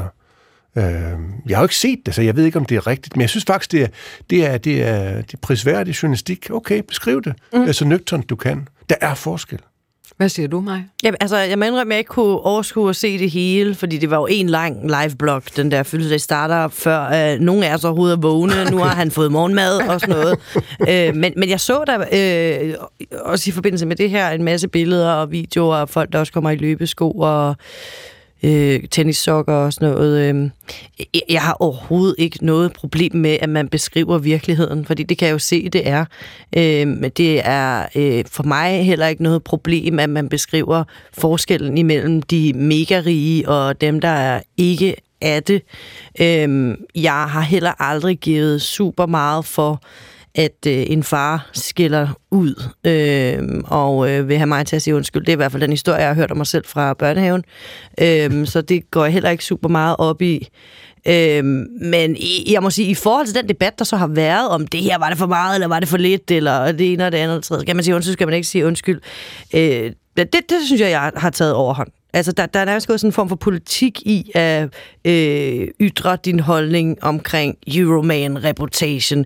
Altså, hvor det, det, det ender jo der, når man diskuterer i så lang tid på sociale medier, hvor man enten siger, at det var fuldstændig redsomt, det hele var ondt, og hun havde i øvrigt lyst til at slå dem ihjel næsten, og, øh, eller også på den anden side, det var et mesterværk, det var, øh, det skal fremføres på teateret, vi skal have det filmatiseret, og så videre. altså, og der synes jeg ikke, at vi er, øh, jeg synes ikke, jeg er på den side af spektret, hverken til højre eller venstre. Nej, altså jeg... Altså net, der er en reportage, mm. der var nogen, der sagde, hvad folk havde på, det må man åbenbart ja. ikke længere. Og men det er altså, jo rigtig kvalitet i tøj, øh, ja. koster penge. Ja. Men jeg, egentlig det, jeg sad tilbage med, jeg er ikke super farvet heller, men jeg tænkte bare på, at det er jo præcis fordi det er 18-årige, at hele det der system, altså at der er kongelige og der er almindelige mennesker, vi har vendet os til dronning Margrethe, og ja. til en vis grad også kronprinsen ja. og Mary, at de ligesom er hævet. Mm. Det bliver bare så i øjnefaldende, når det er 18 år, der står den der dreng, yeah. som så skal være konge, og derfor, øh, og så var der ovenikøbet et billede med ham og fire øh, kronprinsesser, går jeg ud fra, som var sådan de næste aftager. Og så lige pludselig bliver det bizarre i det system bare øh, udstillet på en måde, ikke? Jo, og øh, jeg tror, det var, øh, hvad hedder Niels Pindborg fra Se og Hør, der sagde, at øh, de har afholdt sig fra at skrive om øh, Christian indtil nu, hvor han er blevet 18. Nu skal, ej, sagde ikke, nu skal den have gas, og nu skriver bare alt muligt. Men det synes jeg bare var en lidt interessant, øh, hvad hedder det, pointe i den her kontekst så senere, fordi, altså ja, de er 18 år, og man er helt væk, og når man er 18, og kan blive såret over, at ens veninde sender en sms til den anden, eller hvad det nu kan være, ikke? Men helt ærligt, øh, I har øh, ikke råd til at ligne en dronning, og det er da klart, for I får ikke 7 millioner om måneden, mm. eller hvad det er, hun får. Øh, så, så, må I, så må I jo begynde at tjene nogle penge, hvis I ikke vil have at vide, at jeres tøj ser billigt ud. Nå jo, men altså, vi, vi, vi, vi, vi fejrer jo foran de unge, ikke? og vi vil have, at de skal, de skal alt muligt. De skal også redde kloden og alt muligt. Men, men nu er de 18. De er faktisk, de er faktisk myndige. Og de må faktisk stemme. Det er jo så modstander af, ikke? At unge mennesker må stemme. okay. Øh, de, har jo, de har jo ingen erfaring, vel? Men når de er 18, så må de også finde sig i, at de bliver beskrevet øh, i Euroman eller ser og hører. I hvert fald når de stiller op til, øh, til tafel. Så går man ind i offentligheden på godt og ondt. Måske mest ondt. Ja. Godt. Punktum for det. Maja, du har den ja, sidste men altså, historie. fra øh, Danmarks ultimativt største Nebo-baby, prins Christian, til øh, debatten om, og jeg overhovedet har lavet en form for majestætsfornærmelse ved at kalde ham det nu. Øh, fordi, øh, jeg tror, det var i 2022, måske i vinteren, at det her begreb Nepo-baby, altså en nepotisme-baby, øh, hvad hedder det virkelig stormet frem på sociale medier. Mm. Alle blev peget ud, hvis de havde rige eller succesfulde forældre i den samme branche, som de var i på sociale medier. Ret hurtigt var det også noget, der blev beskrevet i, øh, ja, meget på i magasiner. Øhm, altså øh, spørgsmålet om, hvorvidt at det giver mening at pege succesfulde, primært skuespillere ud, for at øh, være succesfuld på baggrund af deres, deres forældres arbejde. Simpelthen. Mm. Og øh, det er jo sådan kørt lidt frem og tilbage. Jeg har bemærket, at der er flere, øh, for eksempel sådan en som Hailey Bieber, model, og øh, også nu kendt for at være gift med Justin Bieber, øh, der har gået rundt med sådan nogle Nepo Baby t-shirts, ligesom er kendt, ja, okay, jeg kommer fra Baldwin-familien, jeg er herrig. Øh, det har I ret i, og så er der sådan en som Gwyneth Paltrow, en skuespiller, der i øvrigt selv er datter af en øh, filminstruktør, og en øh, anden skuespiller, der i et øh, stort interview hos noget, der hedder Bustle, kalder øh, ordet Nepo Baby for et øgenavn. Det er simpelthen ondt at sige det. Det er, fordi hun har en datter, der går i college, og som hun siger, bare gerne vil gå i skole og lære, ligesom et almindeligt menneske, selvom hun er, hvad hedder det, øh, ekstremt øh, rig osv. Hun siger sådan her, sandheden er, at hvis du vokser op i et hus med en masse kunstnere og folk, der laver kunst og musik, så er det, hvad du kender. På samme måde, hvis du vokser op i et hus med jura, så vil diskussionerne omkring bordet handle om ulemperne ved en eller anden specifik lov, som forældrene udfører. Det ved jeg nu ikke, men okay. Øh, jeg synes på en måde, at øh, det er et grimt øgenavn. Jeg håber bare, at mine børn altid vil føle sig frie til at gå efter lige det, de har lyst til at lave, lige meget hvad nogen vil tænke eller sige. Jeg har det jo sådan, at det nok ikke er samtaler omkring bordet, kritikken går ud på, og det netop er det at føle sig fri til at gøre lige præcis, hvad de har lyst til, der ligger i, øh, i kritikken. Men hvad tænker I? Altså, er det ondt at kalde nogen for øh, nepotisme-spædbarn? Eller hvad man siger? Ja, og hvad så? Altså, der er så meget, der er ondt. Øh, Det her, det er bare ondskab med ord, ikke? Altså, Jo. jeg synes, den, den egentlige ondskab øh, er meget værre. Altså den fysiske ondskab. Nu slå vi- ihjel og så Ja, nu videre. vi startede Ja, med okay. krig og, Alright. og så videre. ikke? Altså, jeg, jeg synes, det her det er i småtingsafdelingen. Og hvis man er så, så rig, som de der mennesker er, og, og har den succes, man har, så, så, så ville det jo klæde dem at, øh, at være hævet over den slags mm. øh, små, småligheder. I det mindste bliver I ikke slået ihjel, siger Michael Hjelme. Mm. Ja, nu synes jeg jo ikke, man kan relativere ting, fordi så vil man, vi altid ende i krig og konflikter. Mm.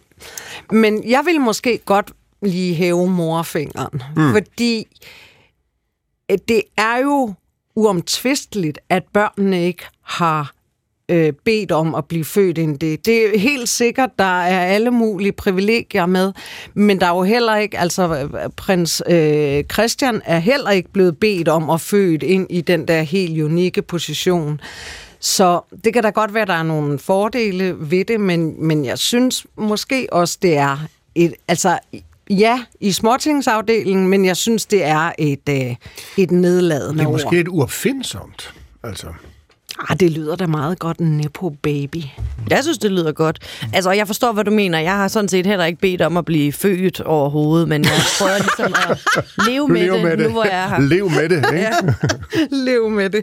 Godt. Jamen, øh, det var øh, den her uges øh, kort og godt, som vi kalder det, så øh, vi går videre. Og det gør vi ved at træde 10 år tilbage i tiden. Øh, den 17. oktober 2013, der udkom der en digtsamling med titlen Yahya Hassan. Øh, det var simpelthen forfatterens navn og øh, bogens titel. Udkom på Gyldendal, og den bragede igennem. Jeg tror, den solgte 6.000 kopier i løbet af de første 45 minutter, og bogen var det hotteste, man kunne øh, læse i, i hvert fald øh, flere uger i træk. Og det øh, er så blevet markeret i Weekendavisen i dag, hvor Lars Bugdal, som lige netop er trådt ind i studiet, velkommen til, du er litteraturkritiker på øh, Weekendavisen, Nemlig. fejrer øh, øh, den her udgivelse for 10 år siden. Og, og udgivelsen og fejringen af den fik mig til at tænke på, okay, hvis jeg skulle nævne nogle få andre lyrikere, som har haft succes i den størrelsesorden, så, så må jeg melde pas. Jeg kan ikke komme i tanke om nogen. Det kan være, Lars, du kan om et øjeblik. Men øh, det øh, øh leder os lidt videre, fordi det siger måske noget om, hvad, hvad, hvordan lyrikere, lyrikere går rundt og har det. Jeg kender et par stykker af dem i min private øh, kreds, og de har det sgu ikke så nemt. Øh, bare det at blive anmeldt kan være lidt af en øh, bedrift eller et held, øh, et lykketræf, øh, og så blive anmeldt godt. Det er så endnu sværere selvfølgelig. Øh, så hvordan er det egentlig at være lyriker? Øh, har det altid været svært? Øh, er det blevet svært? Var det nemmere dengang øh, lyrikerne hed H.C. Andersen og alt muligt andet? Det skal vi tale om nu. Lars Bugdal, velkommen til. Tak. Og for at starte der så, Ja. øhm, er det et eller andet skønbillede, man kunne have om fortiden, lad os sige romantikken eller guldalderen, at det var nemmere at være lyriker i gamle dage? Ja, det tror jeg helt klart. Ikke? Altså, jeg tror, det, det er et af de tilfælde, hvor, øh, hvor man, man, man let kommer til at, øh, at jeronimusse sig, sig, sig væk fra, at der bare ligesom er nogle sådan rimelig hårde love, altså blandt andet for, hvad for noget litteratur øh, man, man, der bliver solgt, og man interesserer sig for. Og så skal man også huske, hvis man går tilbage til guldalderen og sådan noget, så overhovedet det litterære publikum var ekstremt lille og, og elitært i forhold til nogen, der overhovedet købte bøger og, og fulgte og gik ned i Rejsels boghandel og, Ja, nu og siger læste Berlingske København, Aften ikke? Altså, det var sådan noget, ikke? Ja, det, det var var, ret cirka ja. kun præcis København, ikke? Og så kunne Blikker sidde derude på heden, men så sad han også virkelig der og følte sig meget, meget, meget ensom, ikke? Og ja. han havde også kun en idé om, at det, det foregik derinde, ikke?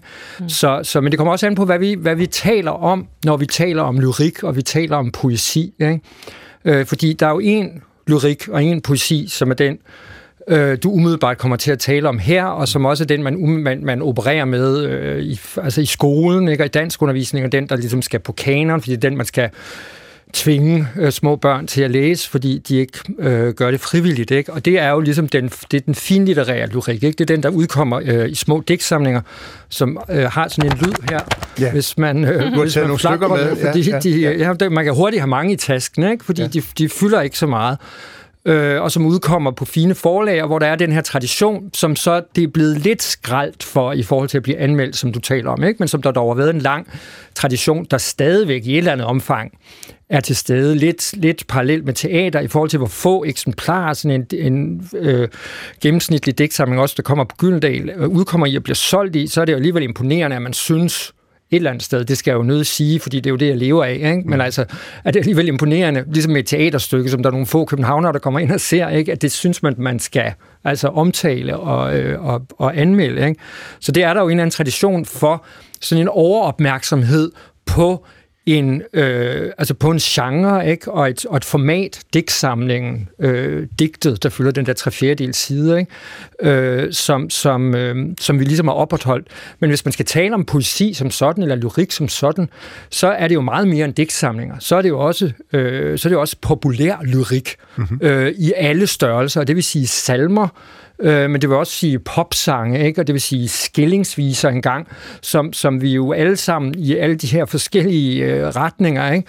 og som sådan almindelige øh, øh dannede øh, hvide danskere, ikke? Så, så har vi det hele, har vi ekoer af det hele i os, ikke?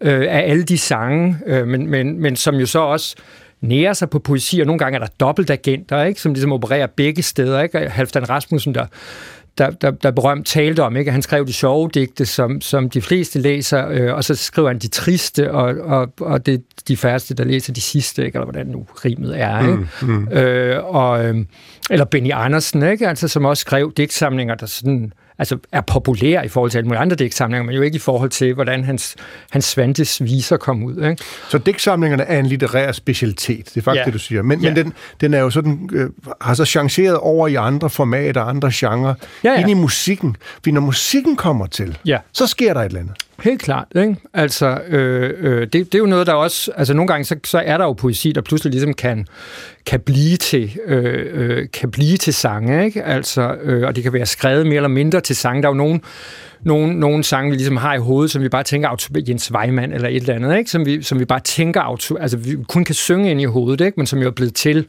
og, det- og det er jo så den fordel, de havde, de gamle digter, øh, at, at de skrev på vers, ikke? som ligesom altså låner sig mere selvfølgelig til, mm. til musikken. Ikke? Nu åbner vi med Jaja Hassan, og, jeg Ja. ved, at du, du, ham har du en vis forkærlighed for. Nu findes han jo ikke længere.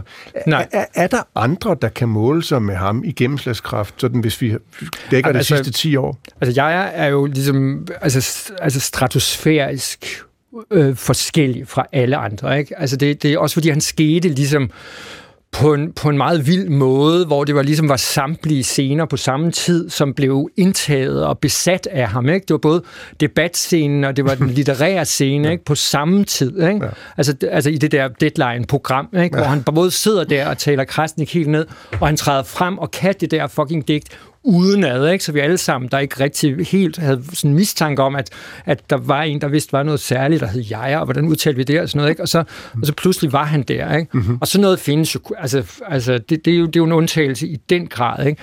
Men, men, men han er dog alligevel eksempel på, også noget, der er sket i lyrikken sådan de seneste, altså i, i årtiet efter ham, at, at, at, at digter i højere grad, end de måske var blevet, øh, øh, blevet opdraget til i, i årtierne forud, øh, synes, at altså, godt kan lide at blive læst og godt kan lide at, at skrive, så man kan blive læst. Ikke? Dem, der har talent for det, ikke?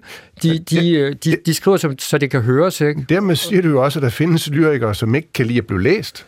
Ja, eller som i hvert fald har svært ved det, hvis de skal stå ved deres, deres, deres talent. Ikke? Altså, ikke, ikke svært ved at blive læst af mig, vel, men altså nok svært ved at blive læst for for, for, for, for, den, for mange, ikke? Ja. Altså, hvor, hvor, det, hvor det kræver noget mere, ikke? Og, øh, at træde ind i det, ikke? Før jeg spiller bolden over til Gitte, så kan jeg jo se, at du har taget nogle eksemplarer med. Det. Ja, er, altså er en noget digter, ny- jeg vil, jeg vil fremhæve, som, som nok er ligesom øh, den populæreste lige nu, ikke? hvis vi også øh, hele tiden øh, også skal operere med, at folk er gode til at skrive digte, ikke? fordi mm. man, det behøver man jo ikke at gøre. I 70'erne var det jo, der var der jo mange populære poeter, som, som måske ikke var så, så fantastiske rent kvalitativt. Det sindssyge ved jeg og også ved ham her, Kasper Erik, som, som jeg øh, vil, vil nævne, ikke? det er, at de, øh, de kan også skrive.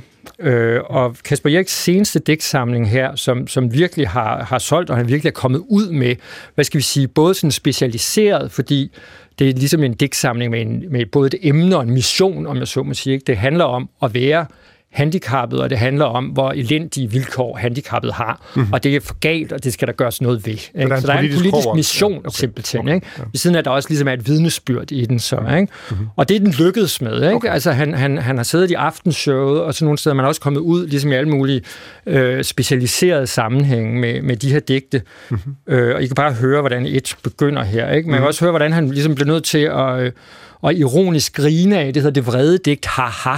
Ikke? Fordi, åh oh nej, shit, jeg skal jo skrive et bredt digt, og det er svært, når man nu ligesom er ironisk opdraget ikke? af, min, af vores generation. Ikke? Mm. Øhm, jeg så lige, at Michael og jeg var, var født inden for de samme tre måneder ja, i 1968, og så føler man sig, så er generationsfølelsen meget akut. Ikke? Men det begynder sådan her. I en tømmermandsmorgen med slidte fingre, det begynder ligesom rigtig poetisk, ikke? Det man, begynder man med et jeg, der har det af helvede til på en eller anden måde, ikke? Enten fordi de er tømmermænd, eller fordi de har hjertesmerter, ikke?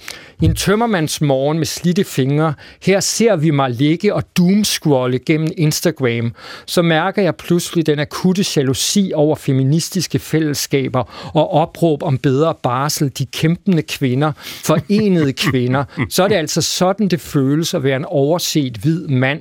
En bibbende stemme i mit apatiske indre, så eller kursiv. Det ender sikkert med at koste på handicapområdet, fordi vi aldrig bliver nok til at udgøre en modstand eller samle folk bag os. Man kan se det her, det her spil mellem ironi, ikke? og så sådan en, en virkelig en, en, en indignation og en, og en klarhed på samme måde, ikke? Som, er, som er meget flot, synes jeg. Ikke? Mm-hmm. Og, og meget skønt, at det kommer ud. Ikke? Mm.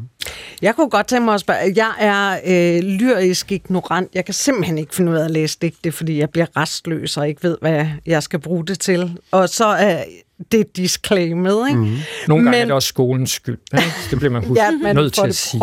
Ikke? i. Ja. Ja, men jeg tænker, fordi den ene, altså ud over en Christensen selvfølgelig, som alle kender, så var øh, Michael Strunge jo ret Ja. stor, da jeg var ung.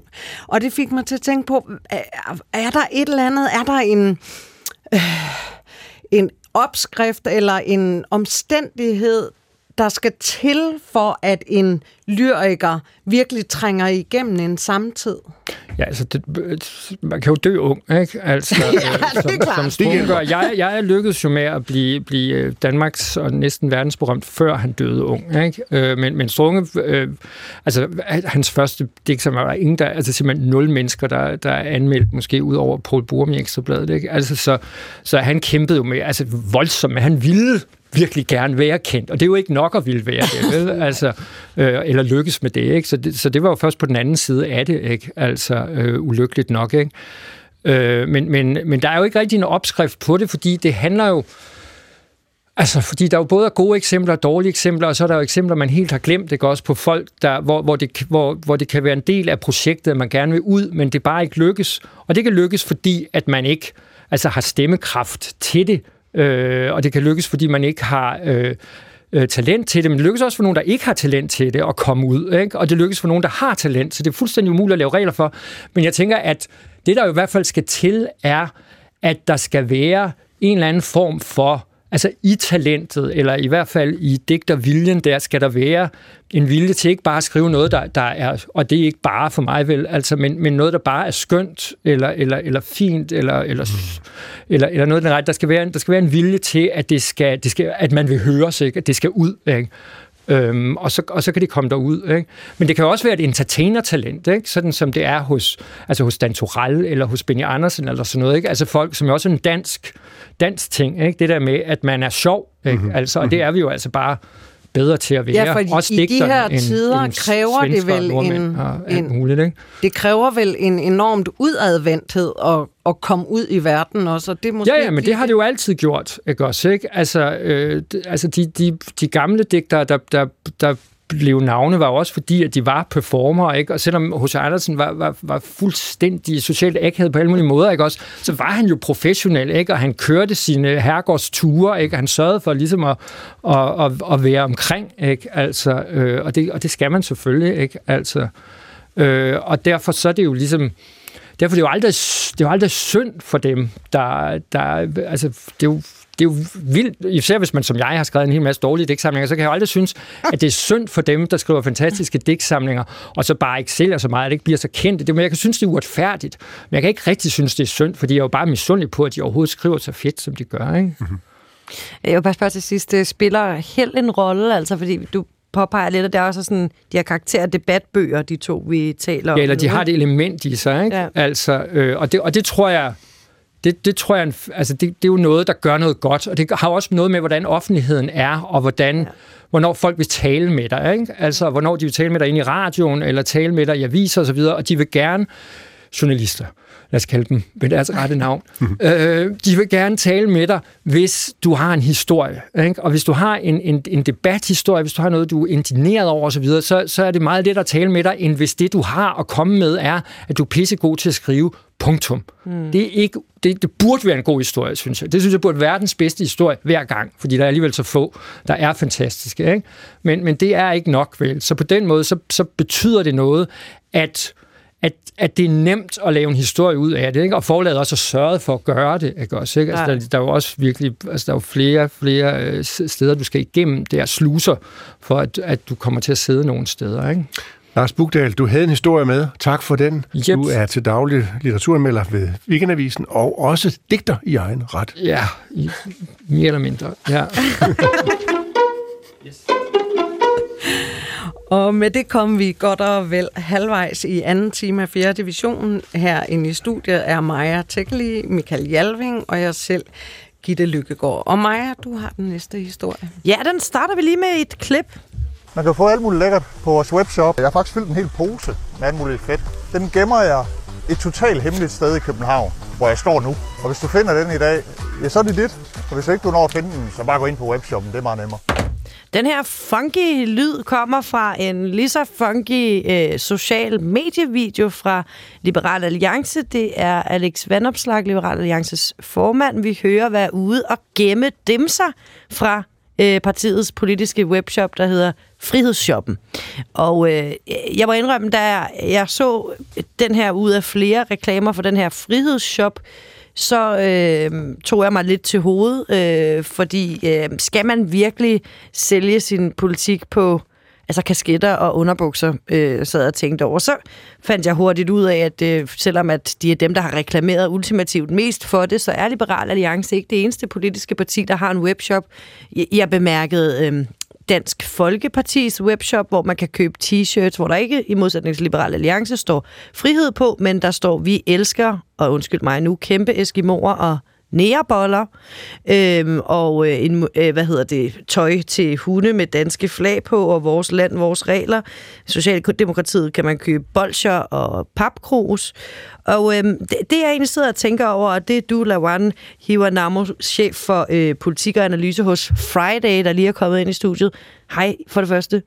Hej. Det, du skal hjælpe mig med at forstå, det er, hvem fanden køber det her lort? øhm, øh, jeg ved, fordi vi lige nu sidder til jer lyttere derude, både Michael og Gitte og jeg sidder med billeder hjemme fra dig af. Ja, lige præcis. Det er fra, øh, fra spisestuen. Der er et spisebord her, fyldt med lidt forskelligt politisk merch fra metal, ungdom, øh, Djøf og så videre. Pernille er det et Weiss. par underbukser, de der djøf? Nej, det er faktisk øh, en halsedisse.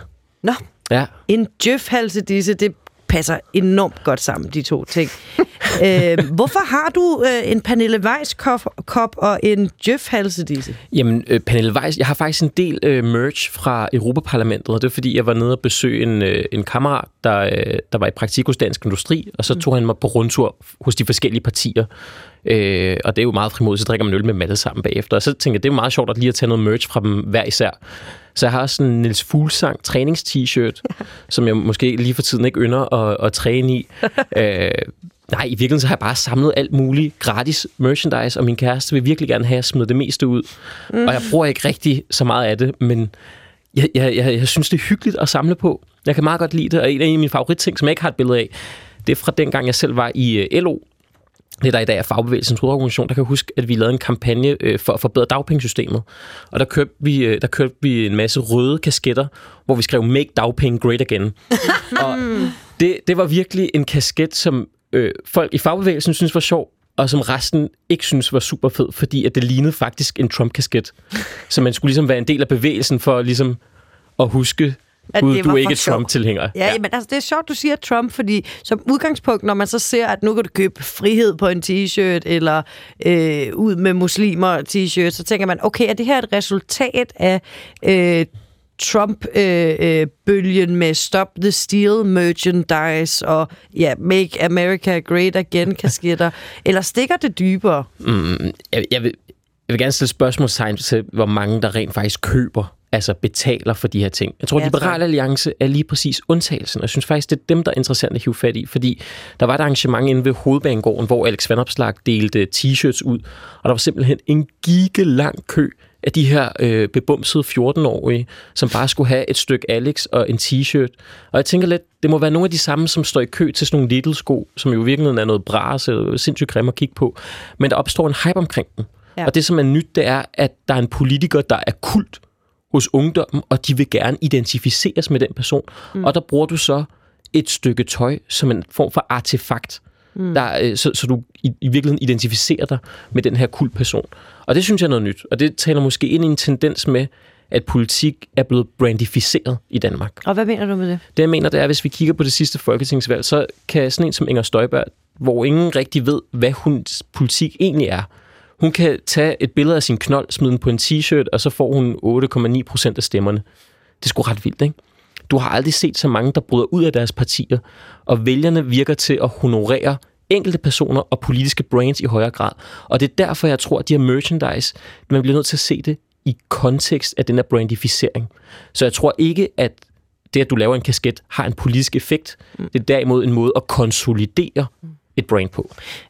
Når du selv nævner øh, Liberal Alliance og det her med at være et brand, altså, så, så, så vil jeg også sige, at jeg brugte en øh, tidsmaskine på internettet mm. til at rejse tilbage på Venstres hjemmeside, den hedder Wayback Machine og kan anbefales, hvor jeg fandt øh, øh, øh, hvad hedder det, hurtigbriller, windbreakers, kasketter og øh, vist også sådan en, en, en, en form for øh, attaché-mappe og, og så videre, øh, hvor der stod andersfo.dk. Hm.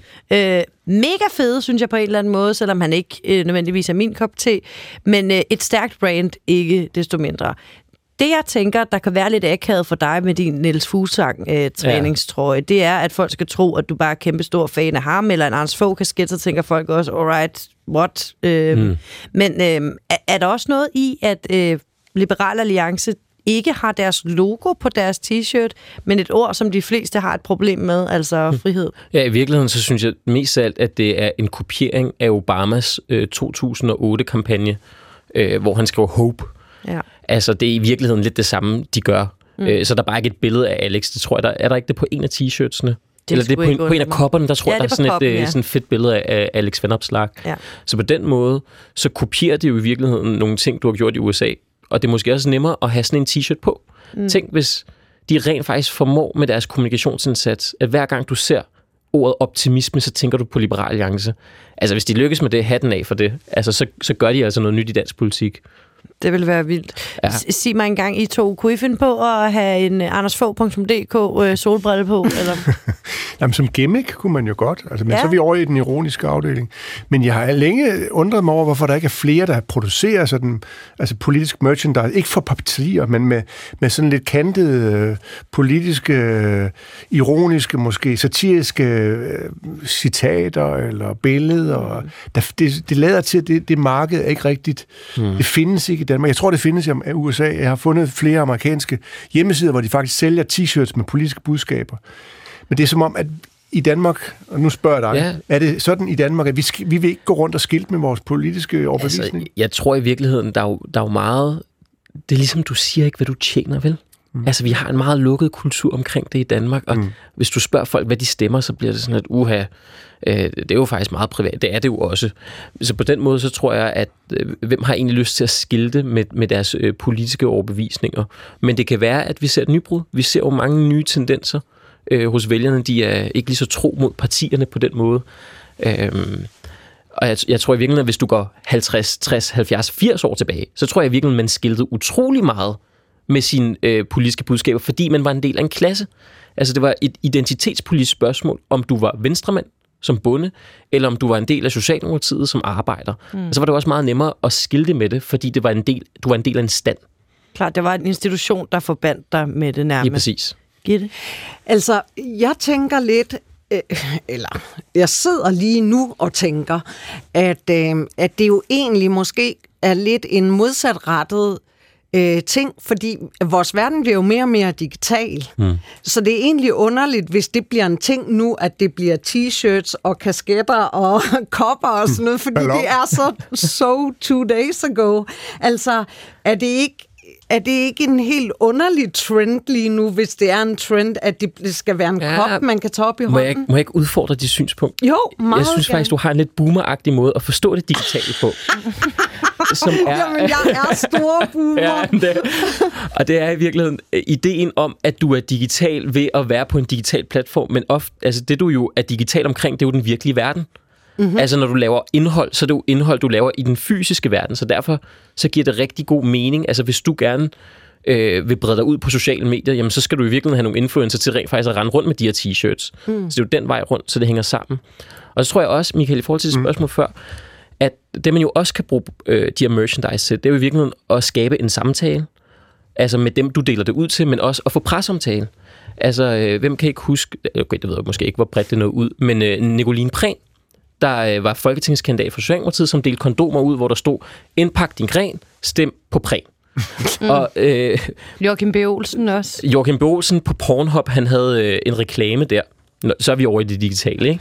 som var, at øh, når du er færdig med at gokke, så stem på jogge.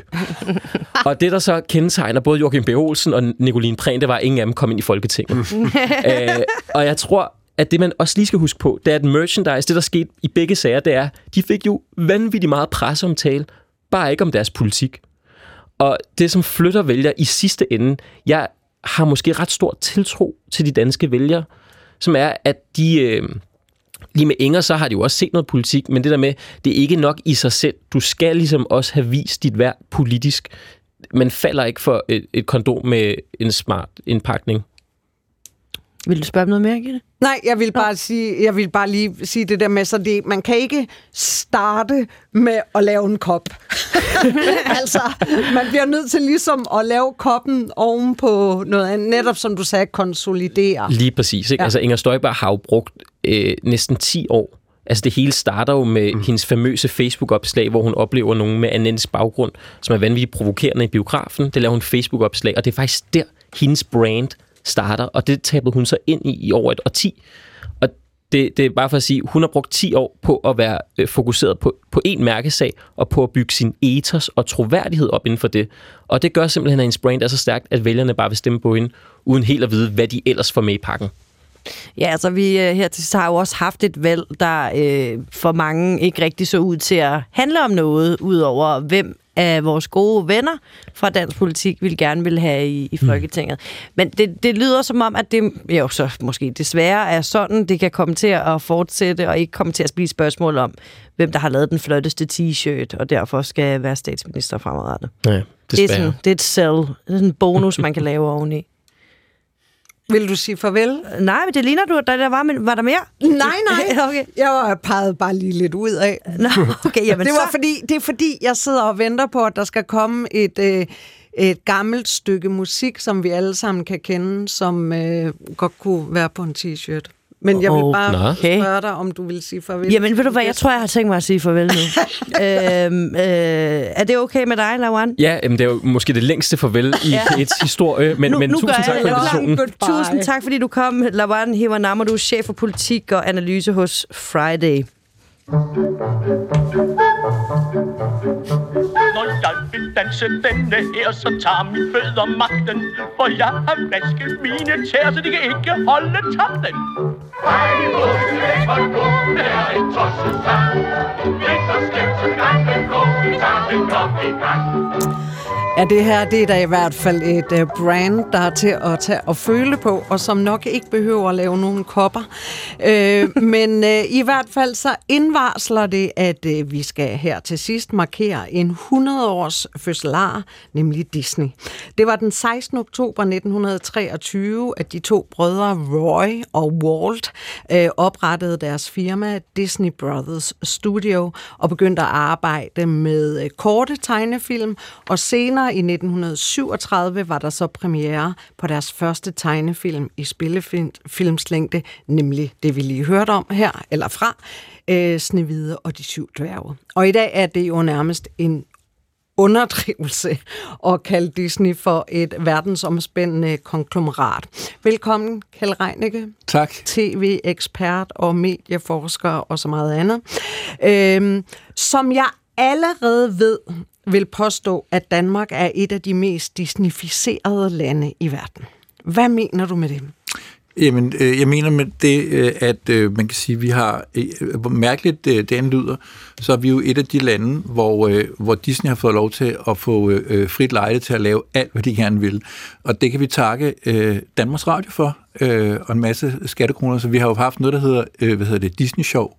På forslag, det hedder Disney Show, altså navnet på et brand, som er en, mm. en, et, et multimedie-virksomhed. Øh. Hvis noget hedder McDonald's Show, så har der måske nogen, der... Men, men det er faktisk... McDonald's har faktisk færre penge, så vi skal faktisk have hjulpet McDonald's mere. Eller Netflix Show kunne vi også hjulpet. Men vi har valgt i mange, mange år at, at introducere øh, til alle børn i hele Danmark fredagslæg og et brand, der hedder Disney, godkendt af public service. Det er jo ret vildt, altså, og det er jo, det vil sige, det er jo, jeg er sikker på, at der er nogen i USA, der er rigtig glade for det i 100 år, at det, at de har, at det vi hjulpet med. Det andet, der også er som ret vildt, det er også Danmarks Radio, det er jo, at vi har jo det, det tv-program i Danmark, der har kørt længst tid. Det er det, der hedder Fra alle os til alle jer, som kører hver eneste jul, som sådan set er trailer for Disney-film. Hvor det var sindssygt, det er, hver jul, så siger vi, der er øh, otte Disney-film, I skal se, det hedder Bambi, det, det, tak for det, Danmarks Radio. Og det er derfor, vi er desinficeret i en grad. Altså oven i det, så har vi så en stor medievirksomhed, som hedder Egmont. De har købt rettighederne til, øh, til Anders Sand, og så de pusset Jumbo-bøger Anders Sandblad ud, som om det ligesom nærmest er skoleundervisning. så der findes ikke, altså der findes ikke noget land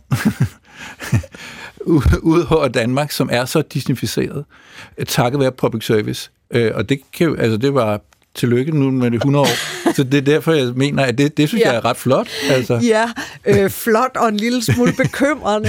men, men hvis man lige så skulle være djævelens advokat, så kunne man jo spørge, øh, jeg ved ikke, hvornår begyndte juleshowet at køre?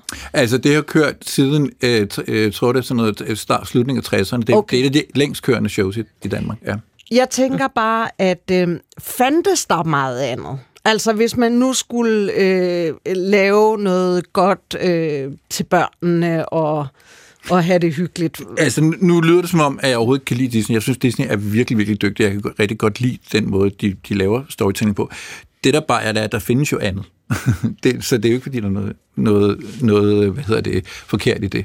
Men det, man kan sige, er, at, at man kan sige, øh, man kan sige, vi har ikke givet, vi har ikke givet særlig mange andre øh, tegnefilm muligheden for at komme ind på det her marked. Og, og man kan sige, nu, nu var vi, havde vi lige en snak om, om øh, t-shirts og slogans. Ikke?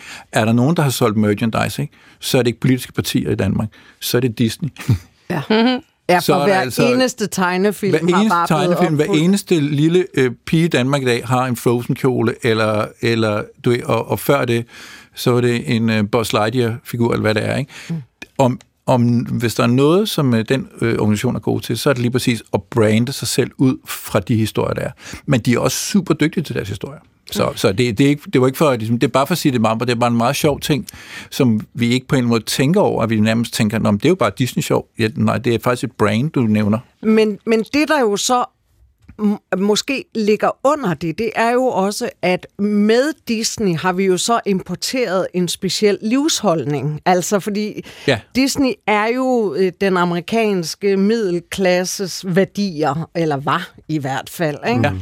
Ja. Øhm, og, og du må lige fortælle mig, fordi det er jo ikke tilfældigt. Altså Disney, du fortalte mig, at de har simpelthen en bibel om, Ja. hvordan Disney-historier skal være. Hvad de, er det altså, for en? Altså bare det, det hedder en bibel, altså så bare for, bare for starte det. Og det er, hvordan, når man skal skrive en historie, når de, når de manusforfattere, der skal skrive en historie, så har man nogle øh, guidelines, der er ret vilde, øh, som gør, at man skal holde sig inden for det. Og det, øh, den, den bibel gør, at, øh, at man sikrer sig, at, det, at deres film og deres serier kan gå i mange, mange forskellige lande med forskellige kultur, kulturelle ting. Så det er sådan set en meget fornuftig sådan forretningsmæssig øh, tilgang til det. Hvad Men er det for eksempel? Jamen, det er, det er for eksempel sådan noget med, du ved, at, at hvordan, øh, hvordan du ved, helten skal opføre sig. Øh, men det er også ikke ned til, at dem, der er gode, har større øjne end dem, der er onde. Altså, der, der er mange forskellige, der er mange forskellige, forskellige ting i det. Men, men det er lavet ud fra en enorm kæmpe viden om, om storytelling. Så de er enormt dygtige til deres øh, øh, métier. Og, det betyder vel også bare, at vores øh, hvad skal man sige, mønstergenkendelse, når vi så ser øh, John Dillermand, øh, kunne være sådan noget med, har John Dillermand øh, store øjne, så må han være den gode.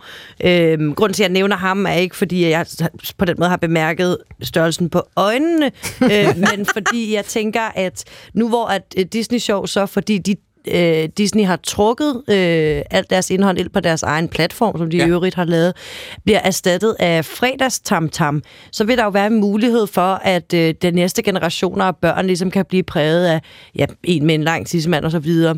Ja. Øhm, men jeg tænker på det, hele det der oprør, der så opstod, da øh, Disney Show skulle aflyses, måske blandt os, der har siddet og set det.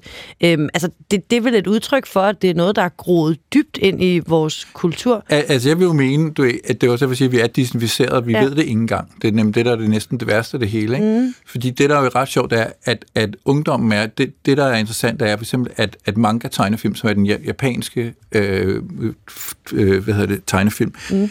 vokser jo nu.